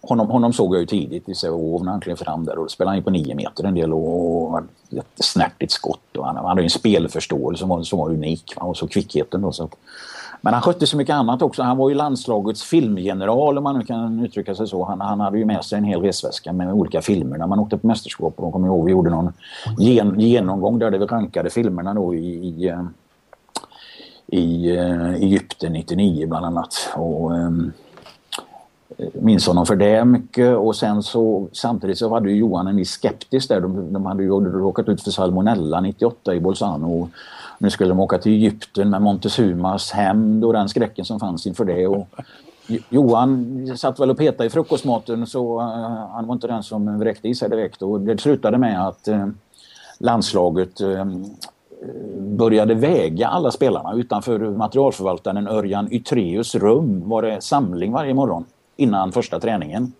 De fick kliva upp på vågen eh, allihop och, och, eh, och visa dagens matchvikt. Jag vet inte om Johan kom helt eh, lindrigt undan där. Jag tror att han slarvade lite grann med maten faktiskt. Sedan så 2000 1 var det väl ja. Då råkade ju Johan också ut för en hemsk sak när han kolliderade med Jan Stankiewicz där eh, i Gommersbach i Bundesliga. Det var ju inte mer än en och en halv månad för eh, EM på hemmaplan. Han blev ju liggande och svalde tungan och var väl egentligen borta från jordelivet ett par minuter innan de lyckades och, fixa detta. Men eh, det blir stora rubriker och hemska rubriker både inför VM och för Johan personligen och givetvis. Men, men det tog inte många timmar sen han ringde upp dagen efter vet jag från sjukhuset där nere i Tyskland och, och, och tjänade ko. Sa han, Johan, ja, fan är det med dig Johan? Så Ja, jag förstår att du vill ha reda på det, så därför ringer jag och berättar. Och det är också en sån där Johan i Han var så ärlig och öppen på något sätt. Så skulle fler varit. Ja, att de ringer ja, oss istället för att slippa jaga dem. Och sen, och sen fick han ju spela en avgörande roll sen på EM. Han spelade inte så mycket. Det var ju Ernelin som nästan var första valet där under, under EM. Men, men eh, Johan gjorde ju en magisk insats eh, i eh, finalen mot Tyskland när han eh, sprang in i mittcirkeln där och fixade så att det blev förlängning när Staffan hade gjort kvitteringen. Det, var, det kostade Johan en, en, eh, utvisning, eller om det var till och med rött kort kanske det var, men han, eh, han offrade sig för laget och såg till så att det blev förlängning i alla fall och det var ju guldvinnande, helt klart. Sen har väl Johan också eh, en annan historia på sin lista som man eh, kan passa på att ta. Det var ju när Sverige spelade EM i Slovenien 2004. Och eh, truppen var väl lite större då så att några spelare fick stå över varje match. Och, och kommer inte ihåg om det var Danmark vi mötte eller hur det var men, men eh, Johan fick sitta på läktaren i alla fall den matchen. Men han var ju nere givetvis som en, en i laget och var nere på, på, i, i pausen i samlingen. Och sen så en, hur som helst så, så, skulle Johan gå på toaletten och det gjorde han ju då när de andra hade gjort sitt klart och gick in i hallen och skulle spela. Och det visade sig inte bättre än att materialförvaltaren låste omklädningsdörren. Så Johan kom inte ut utan han fick sitta i omklädningsrummet. Han hade ju mobilen med sig som alltid så att han ringde hem till farsan i Karlshamn och som sagt och såg på tv så han fick eh, matchen refererad för sig via, via telefonen. Och, grej, och grejen är att han kommer inte, han kommer inte loss ur omklädningsrummet förrän matchen var slut och de låste upp dörren igen. Så att det var ju också en annorlunda upplevelse. Men lite typiskt Johan. En glad gamäng. Ja. ja, absolut. Du hade honom Kentari va, i Nordhorn? Ja, jag hade honom men det var väl den första spelaren jag värvade, svenska spelaren jag värvade till, till Norton. När jag åkte dit där. Så att uh, han var ju fantastiskt populär bland fansen framförallt. Han ställde upp för dem alltid och ja, det är en härlig gamäng Johan. Verkligen. Du, eh, eh, Koa, hur var din relation till eh, Benga Johansson då? För det är ju ändå oftast förbundskaptenen man nästan pratar oftast och mest med som, som journalist om, under mästerskap och inför och så. Var... Ska man säga, den, den, var, den var behaglig. Det, det, var ju svårt att reta sig på Bengan eller svårt att hitta några fel i hans ledarskap eller något sånt där Utan det, det gick ju på räls under de här åren som han hade det här i stort sett. Va? Det var väl någon, någon, någon liten insats på slutet där som inte var så jättebra. Men, men, eh, men Bengan var, eh, han var lättillgänglig och han eh, oftast en solstråle kan man säga. Det, mm. så att, det var väl sånt i alla, han, han titulerade oss med efternamn i alla fall. Alltid. Ja. Janne Gustafsson på, det var Gustafsson då på Sydsvenskan och jag var ju Andersson då. Det var inte Kova faktiskt, utan det var Andersson. Och, mm. Sen hade han en Andersson till då på Hallandsposten, Jörgen där och så att... Eh, nej, han, det var en behaglig relation, jag påstår. Mm. Har ni gurkburk hemma? Du var och kollade på eh, RIK Sävehof igår om vi nu tittar lite, kastar oss fram lite i nutid. Mm. Var, eh, hur såg det ut? Vad, vad är dina reflektioner därifrån? Man kan säga att det var öppna spjäll. Vad blev det? 30, 29 mm. Ja, väldigt mycket anfall och vidöppna försvar. Målvakterna var väl inte på tårna så där heller. Å andra sidan fick de väldigt dålig hjälp så att de turade sig om de här fyra målvakterna i två respektive lag. Och det var väl egentligen inga som kom åt bollen på, på ett riktigt bra sätt. Och sen blev det dramatiskt på slutet där ändå trots att Sävehof ledde med tre, fyra bollar när det var någon, tio minuter kvar. Va? Men de, de straffade sig själva genom mycket tekniska fel. Båda lagen hade det i sig. Men, men de fick ändå en chans då att avgöra när det var ja, fyra, fem sekunder kvar när Olle Forsell Schewert drar in det där skottet. Han hade väl spelat 0-7 med sig själv eh, tidigare i matchen ungefär, men mycket tappade bort och felpassningar och annat. Men, men eh, han fick in sista skottet och det är ju det som räknas i de här sammanhangen. Jag pratade med Olle efteråt i, igår jag ringde upp honom för, eh, för äntligen vann ju då Sävehof en, en eh, i, i slutminuterna. De har ju, hade ju jäkligt svårt med det. Vi kollade upp det där, fick hjälp av Daniel Wander i, sent igår kväll. Att, Eh, för jag var rätt så stressad så skickade ut frågan på, på Twitter hur många de tappade i slutminuterna i fjol, Sävehof. Och, och det, han kom väl fram till fem matcher i varje fall. Eh, och Olle var också inne på, på att eh, det var någonting i den storleksordning Och att det var det, alltså det var säkert mycket som kostade slutspelsplatsen i, i fjol. Men att det var ju en, en, en grej som är lätt att peka på. Att man tappade bollar. Eller matcherna i slutet. Och eh, Olle hyllar ju nu de, de eh, nyförvärven här då med med Sandström och Ingolfsson och eh, Fagerlund. Och det vet jag att Bagan också sa eh, någon gång tror jag inför säsongen att det var väl lite tanke med dem, en sån som Sandström att ge lite lugn och, och så till, till det här laget som uppenbarligen blev rätt så nervösa i slutet i matcherna i fjol i varje fall. Men det var lite för mycket anfallstänk tycker jag hos båda lagen igår. Det var, man slarvade med försvarsspelet oerhört. Mm flera spelare stack in näsan för, för att göra genombrott och annat men man var inte lika offervillig i försvarsspelet. Och det, det är det handbollens grunder egentligen att man bygger på målvakts och försvarsspel för att det ska bli bra och enkla kontringsmål och annat. Uh, mer uppoffrande spel skulle jag vilja se hos båda lagen. Om det ska vara bära långt upp i tabellen. Ja, vad tror du om eh, RIK Sävehof i år då? Var, var hamnar de till slut? Sävehof har fått en pangstart här nu med tre raka segrar och de, de använder sex stycken 9 spelare eh, Eh, ganska flitigt, flitigt så de har, har, de, har en bredd. Nu var ju Viktor Fridén också då, högersexan var borta igår han hade blivit pappa. Mm. Han fick ledigt igår men, men eh, de har en, en bra bredd tycker jag och de, de här nyförvärven är ju, det är ju eh, spetsspelare som tillför på var och en på sitt sätt. Då. Nu började inte Sandström i målet utan det var ju Peter Johannesson som startade igår då. Men, men Sandström är ju givetvis en klassmålvakt. Och, och Johan Fagerlund, en vänsterhänt spelare som eh, som eh, Sävehof har saknat den senaste tiden. Eh, ja, ja, i och för sig Kent Robin eh, Tönnesen var väl duktig det korta året han var där då. Men, jo men så dess har de inte och det är ju tre år sedan eller något Nej, det, så att han, han, han är ju vital verkligen i sitt spel, Johan. Va? Och han, han, han, han är en fräckis. Och sen har de ju fått en, en, en mittsexa, eh, Atle Ingolfsson då från Guif som, som påminner en hel del om Erik Fritzson. En bläckfisk på linjen, låg tyngdpunkt som suger åt sig bollar och sätter skotten. Mm. Uh, nu har, nu har Sävehof haft duktiga mittsexor de senaste åren här med Barud och, och Nilsson. Jesper Nilsen och, och, andra. Men, men de, de, de var mer tyngdspelare på något vis som, som inte var lika enkla att hitta på inspelen. Så att, där har de fått en dimension till i sitt, um, i sitt anfallsspel. Sen kanterna är ju suveräna. Viktor Ottosson är ju en torped och Fridén då i normala fall också. Och nu spelade Sebastian Karlsson 60 minuter igår och skötte sig bra. Och det...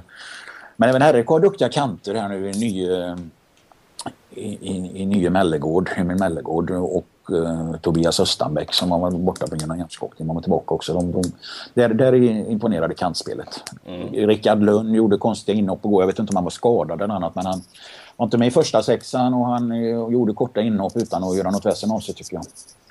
Eh, däremot nye Daniel Wester från Varta är ju också en injektion. Då. Han dunkade väl in sju bollar och han har ett snabbt och rappt skott och han, eh, han vågar ta för sig. Mm.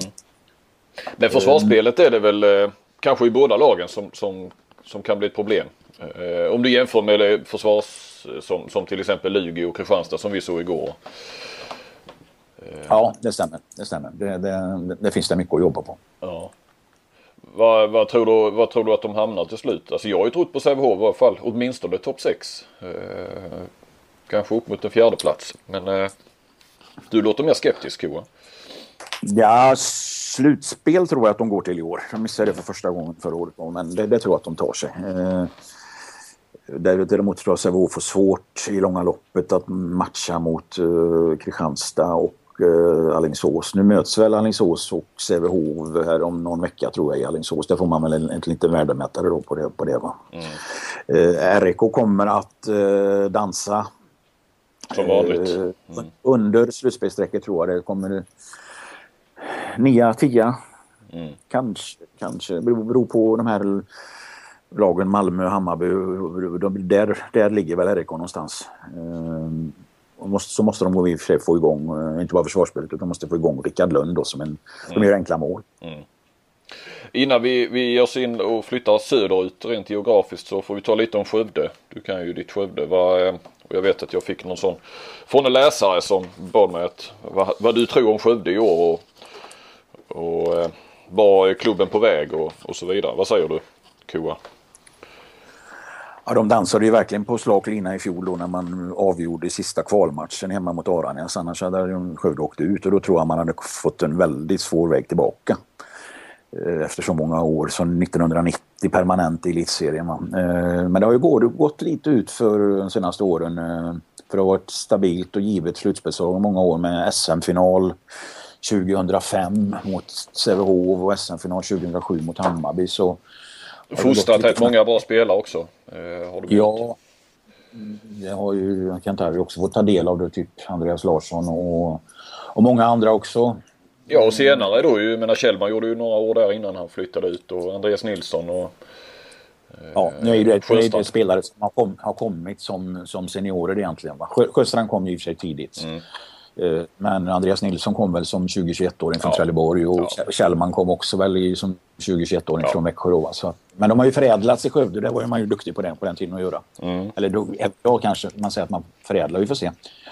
Eh, ett eh, annorlunda och lite spektakulärt tränarval där när Peter Johansson fick lämna in. Det är ju, det är ju Patrik Liljestrand, det fanns inte riktigt på min karta när, när man letade ersättare. Men han hamnade där och kanske kan han då um, ge lite input till målvakterna tror jag. Um, han är ju gammal målvakt själv, var med i OS 92 bland annat i Barcelona, Patrik. Och mycket utlandserfarenhet och det verkar som att Robert Lechte har lyft nu med en, en uh, gammal målvakt som tränare. Det, det, det är värdefullt. Han spickade väl igen mot Rico. Lechte. Och det, där där um, Skövde släppte in på tok för mycket mål förra säsongen och det, där måste man bli bättre. Mm. Sen är truppen tunn och det finns skador fortfarande på flera mittsexor. Och nu bröt ju han Alfred En eh, fingret i premiären mot Sävehof och sådär. Det, det, det, det, det är en tunn trupp. Den, den, är, den är sårbar för skador. Men vad, Skövde har ju ändå de senaste 20 åren känts som en riktig handbollsstad. Vad känner du då när, när som är därifrån och du har väl ändå hjärta för, för klubben. Eh, vad känner du när, när det går så tungt? Då? Och vad betyder det för? Och vad finns det för framtidshopp eh, och så? Skövdeborna har ju blivit bortskämda under årens lopp med så mycket bra handboll. Då, med både, både dam och herrlag som har legat i topp så pass mycket. Så att, eh, det är frågan hur man går ur det. Men å andra sidan i motgång ska man ju vara som starkast. Då. Det, det har varit lite surt här med tränaravhopp. Eller inte avhopp utan tränare har fått sparken utan att innan kontraktet har gått ut exempelvis här nu det är upp senare år. Va? Och eh, både Schneider fick gå eh, och då gick Jerker Nyman med av solidariska skäl och nu fick ju Peter Johansson gå senast där innan. De, eh, de har inte hittat rätt riktigt här tycker jag vad, vad de vill med, med, med verksamheten där. Och det, Nej, och så var det satsningen på Kjellman och Arrhenius där eh, för ett par år sedan. Arrhenius fick väl också gå i praktiken. Han var ju med som, som spelande tränare och det var ja. väl ingen bra lösning heller där. Även om Arrhenius Jag vet inte hur mycket. Han, han, han sköter ju podden numera istället så att det kanske är bättre än han gör så. Men jag vet inte. Han sköter och sköter. Han, han, hamnar i, han hamnar i samma fack där också med, med tränare som inte har lyckats. Och det, det, det kanske Patrik Liljestrand är mannen att göra nu då. Mm. Ja, Kentara, du tror väl mycket på Liljestrand? Eller det är väl Ja, det gör jag. För att jag tycker att Patrik är en bra ledartyp och, och väldigt kunnig handbollsmässigt även eh, trots att han är målvakt höll jag på att säga. Men eh, han, han kan mycket handboll och eh, eh, jag tror att han kan införa ett helt nytt försvarsspel hos Skövde och som är ganska nytt för elitserien också. Han har börjat visa det lite grann i de här matcherna med sitt 5-1, utgångsläge 5-1 där han går ner i 6-0 och och det är inte så många svenska lag som spelar så. Så jag tror det kan överraska rätt många motståndare. Jag tyckte han har haft bra framgång mot, eh, jag såg matchen mot Sävehof, då spelade de bra försvarsspel och även mot Rickard. Mm. Så att, eh, men som jag har sagt innan, materialet är, är lite tunt för, för att eh, tippa slutspel utan man ska vara klara, glada för om man kan slippa kvalplatsen. Du Kent-Harry, vi var och tittade på Lugi Kristianstad igår som sagt. Vad är dina? Ja. Du, du, Nej, såg, jag, jag... du såg matchen med Steinar Ege ja? Ja, målvaktstränare från Norge. Han var, var där för att studera Lugis nya målvakt eh, Torbjörn Bergerud. Och, du hade ju, och det var ju tre norrmän till ja, som du kanske skulle ha. Ja, det var tre norrmän i, i Kristianstad som jag var för att titta på. Så att, ja, jag tyckte det var en bra match, en underhållande match och eh, spännande match. Um, och man hade ju rätt höga förväntningar på Kristianstad efter deras fantastiska match mot Golding i Champions League. Eh, nu nu, nu spel, kom man väl inte upp i samma nivå igår som man hade mot Kolding. Och, eh, och, och var väldigt nära att tappa matchen. Jag tror det stod 23-19 till Luger och då trodde jag att nu blir det nog tufft för Kristianstad. Men sista kvarten vann man väl med, vad var det, 8-1 eller något sånt där? 8-1 sista 13 minuterna. Ja. ja, och då visade man att man är, man är ju väldigt starka där. Man är ju fysiskt tunga att möta i 60 minuter så att eh, eh, tyckte det var rättvist ändå till slut att Kristianstad vann. Mm. Men så ska man ju tacka sin målvakt igår också, Simic. Jag tror han hade 24 eller 25 räddningar. Eh, utan honom så tror jag det blir tufft att, att ta båda poängen med sig från Lund. Men jag blev lite överraskad att, att Lugi tappade, tappade orken så som de gjorde sista kvarten. Det, var, det fanns ju ingenting kvar. Uh, möjligtvis var det för mycket matchning av, av 9 spelarna Ja, Axnér var ju inne på det lite själv efteråt att han, han skulle ha vilat dem lite mer ja. tidigare. Eh, så sen de två, två spelarna som man tar med sig hem därifrån det är ju Simic då framförallt va? men även Alfred Jönsson den unge ja. spelaren i, i Luget. Vilket, vilken talang alltså. Vilket fotarbete och vilken power. Han är bara 17 år. Ja. Han, han, han kommer att bli någonting. Definitivt. Ja och det är liksom inte bara ett skott eh, utan det är ju, du har ju inspelen och blicken och ja han vågade ju också. Det var ju han till slut nästan som bara vågade. Och, Ja. Uh, Ola Lindgren testade väl fyra olika, eller först då tre i första halvlek, tre olika tvåor mot honom. Uh, och sen till slut så satte han Johan Jeppsson där och då, då fick han lite stopp på honom. Men uh, nu gjorde han ju bara två mål i och för sig Jönsson men, men han låg bakom mycket och ja jäklar. Ja. Och dessutom på fel position. Han var ju högernia, högerhänt, fick spela högernia. Ja. Den första som fick prova mot honom det var ju Inge Ås, norrmannen. Han har ju, det är rätt fantastiskt, han har aldrig spelat försvarsspel i, i Norge. Han fick ju bara spela anfallsspel där. Och så kommer han in här i svenska elitserien för att få börja i första uppställningen som tvåa. Uh, och det, det, tycker jag är jäkligt bra coachat. Han är ju stor och välväxt, varför ska inte han kunna spela försvar? Ja, och är det någon som ska lära honom spela försvar så är det väl Ola Lindgren också. Det är Ola. Så där, där hoppas vi mycket av Ola där, att lära honom spela försvar. Kommer ni ha nytta av i norska landslaget sen kanske? Absolut. Ehm, ja och Steinar Ege, jag pratade med honom lite grann i, i paus där bara. Han hade också noterat eh, Alfred Jönsson. Han stod där med någon eh, laguppställning. Han sa jag kan inte se hur gammal han är där men eh, eh, ja jag förstod. Han hade också fastnat för honom. Ja. Eh, blir spännande att följa honom. Eh, några andra inte, hur mycket, Koa, hur mycket handboll ser du, sitter du mycket på elitserien? Ja, jag försöker ju titta. Eh, Tv-sändningarna missar ju sällan. De här, eh, jag kopplade inte upp mig så mycket med, med, med, Play och Premium och allt det här men... Tekniken? Eh, ja, det kan vara lite möjligt. Men man är ju två delar på TVn också. Men, ja. men eh, jag försöker se eh, Champions League-matcherna, eh, de andra elitseriematcherna som jag ser på tv. Sen, sen har jag ju nära, det är fyra mil till Alingsås, det är mm. en och en halv mil till Partille, det är en, en halv mil ner till eh, Lisebergshallen och sen har vi nu Aranäs också då i två och en halv mil söderut i Kungsbacka. Så att, eh,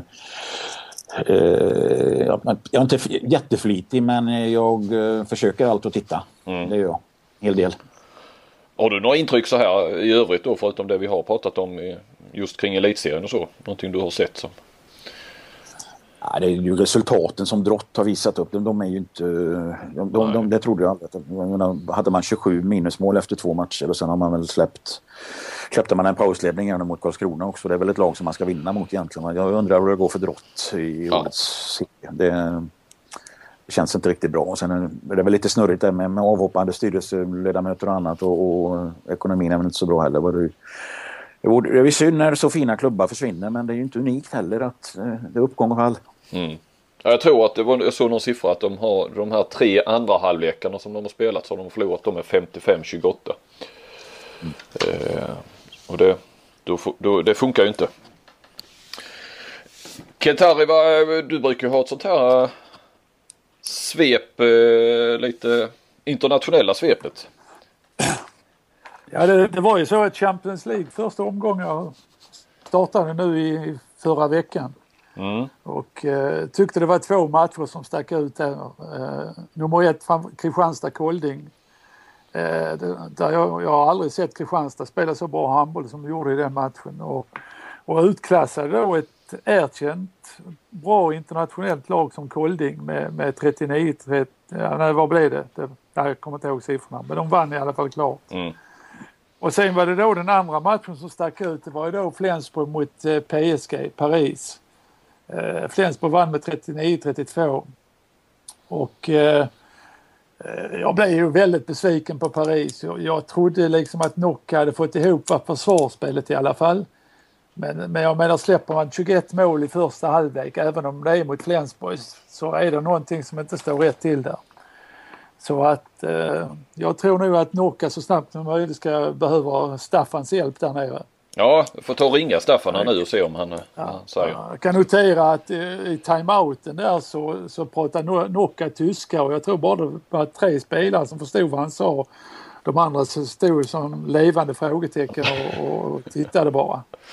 Och man hade ingen tolk heller vilket var rätt märkligt när man har lagt ner så här mycket pengar. Ja, och de tre som förstod, ja det är väl de fransmännen som var i Kiel då väl? Ja det var väl Narcis, Karabatic och Major som, ja. som förstod lite vad han sa men de andra förstod ingenting.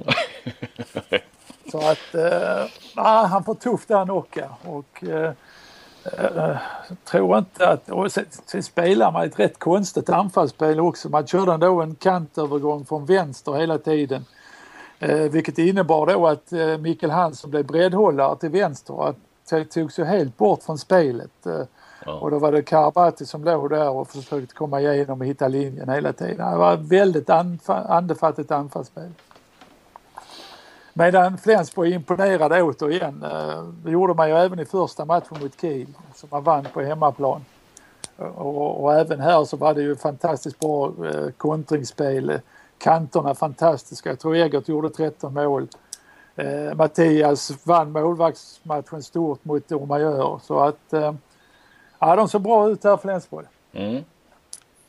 Men Flensburg har inte sett så bra ut i Bundesliga men det kanske vi kommer tillbaka till i och. Vi tar lite Ja de har ju tappat två matcher där. Va?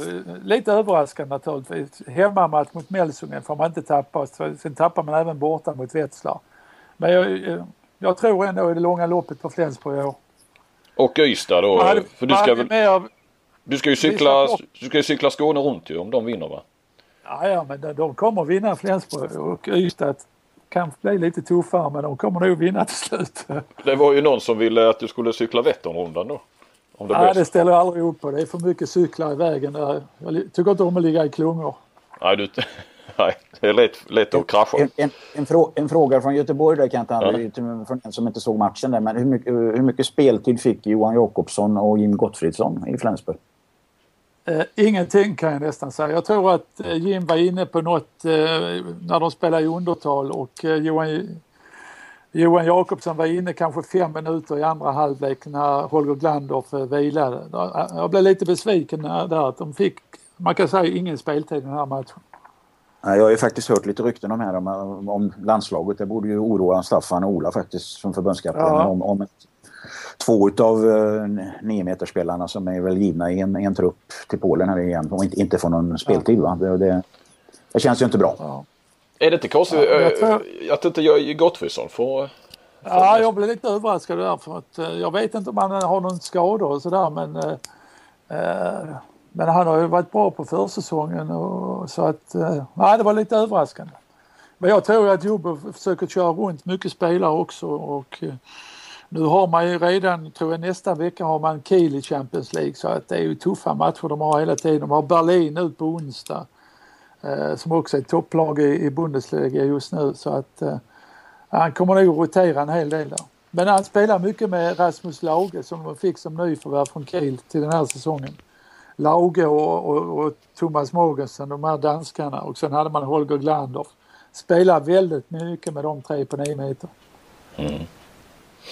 Eh, lite mer Champions League bara. Rein Eckerlöven slog Barcelona. Var ja, det... den såg jag också. Spännande match och eh, eh, jag tycker att Rein Eckerlöven vann rättvist till slut. Kim Ekdahl, hur var han? Uh, uh, ganska okej. Okay.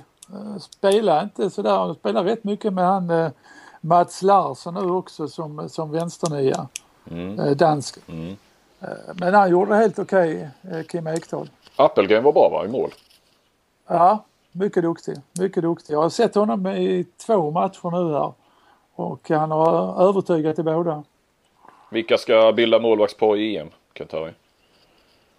Ja, och... Mattias är ju, Mattias är ju gjuten. Sen tror jag att Sjöstrand har spelat bra i Melsungen också. De, är, de har i alla fall vunnit fem och sex matcher så att eh, jag tror han har stått bra. Mm. Och sen har vi då Appelgren också så det är tre bra målvakter att tillgå. Det blir tufft det. Ja. Om konkurrensen. Och sen såg jag då även Vissla Plock Vesprem eh, som slutade 27-27 där Vesprem egentligen hade matchen ända till slutet men, men tappade och det föranledde ju också att Ortega, tränaren i Vesprem, fick sparken. Det eh, och det var ju lite överraskande det var överraskande för de var ju dock i final förra säsongen i Champions League och vann ligan. Ja, det gör väl alltid egentligen. Men, men väldigt överraskande att han efter ett poängtapp mot Wisla Plock får gå. Ja. ja, de vann jag den här Balkanligan i fjol också. Han har ju gjort det jättebra ju. Det får man ju lov att säga. Att... Ja, ja. Nej, det var väldigt överraskande.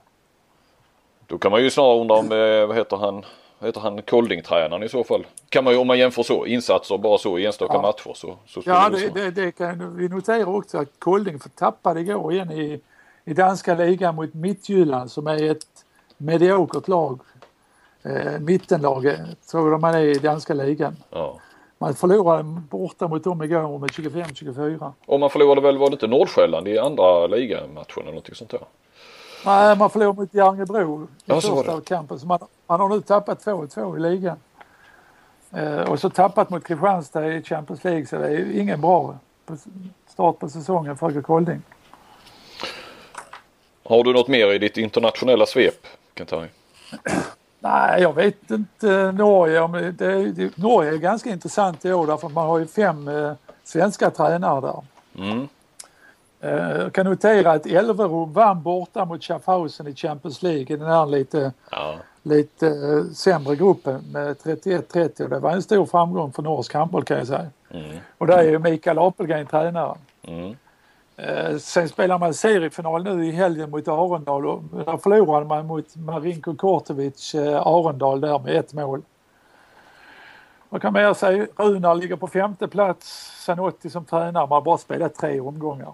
Och vilka är det mer då? Ja, så proppen. Proppen på nionde plats med Bäckelagen och så tyvärr vår gode vän Blombeck sist med Viking på minus två poäng. Minus två? Ja, minus två. Jag förstår att du, du hajade till där. Ja, Men man, start, man startade eh, årets serie på minus fyra poäng. Och det har väl med sådana här ekonomiska jaha, elitlicens eller någonting. tillstånd att göra. Ja, jag tror det är något sånt där.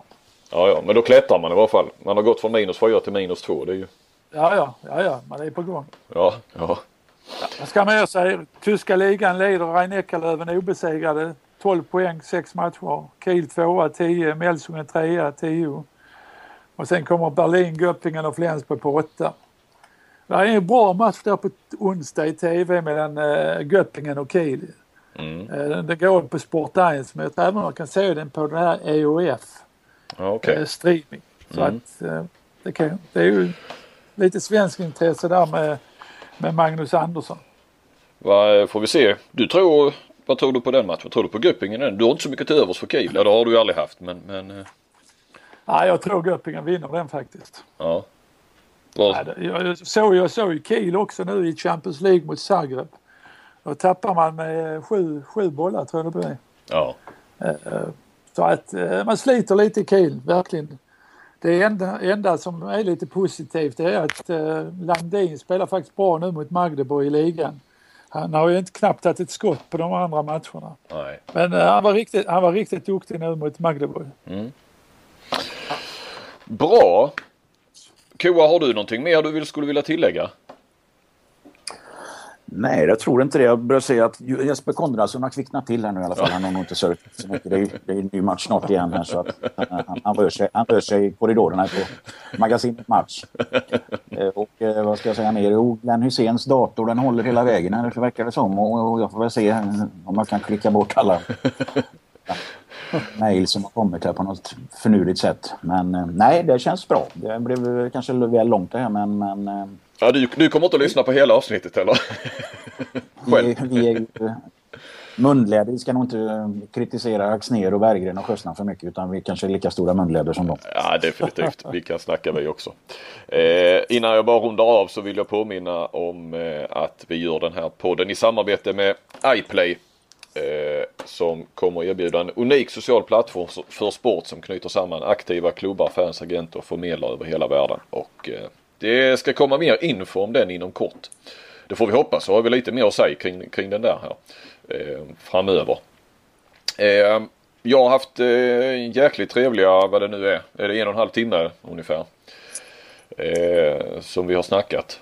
Eh, och eh, tänkte väl därmed runda av helt enkelt. Och eh, så kör vi om, eh, ja vi kör om 14 dagar igen Kentai va? Ja, det gör vi. Du drar en sväng till Norge, var det så nästa vecka? Eller? Ja, jag ska åka till Norge eh, torsdag till söndag. Eller, Det är ja, lite sån här samling med de inhemska landslagsspelarna. Ja, okej. okej. Ja, men då eh, ser vi där och så eh, ser vi om vi kör själva eller vi tar in en ny prominent gäst. Eh, Ja, det är svårt, svårt att matcha detta från dagens ju. ja, det blir det. Vi får kanske pausa gästerna och så se om det är någon som vågar Men- komma. Nu, nu kom jag på en miss faktiskt här. Att, eh, jag fick ju frågan förut vem som är den trevligaste handbollsspelaren jag har träffat. Ja. Det har jag växt fram. Ja. Ja. Då säger jag Ida Odén. Ja. ja bra svar. Inte, inte bara för hennes skull, men hon, hon är en fantastisk eh, vad hon har bidragit och vad hon är. eh, Dessutom bor vi nästan grannar och hon ska bli mamma om två månader nu så att jag önskar henne all, ly- all lycka Ja. i det nya livet. Ja, ja, fin avslutning. var min, ja, min av- slutkläm. Ja. Eh, bra, men då säger vi så och så säger vi som Glenn Hysén. Ha det gott!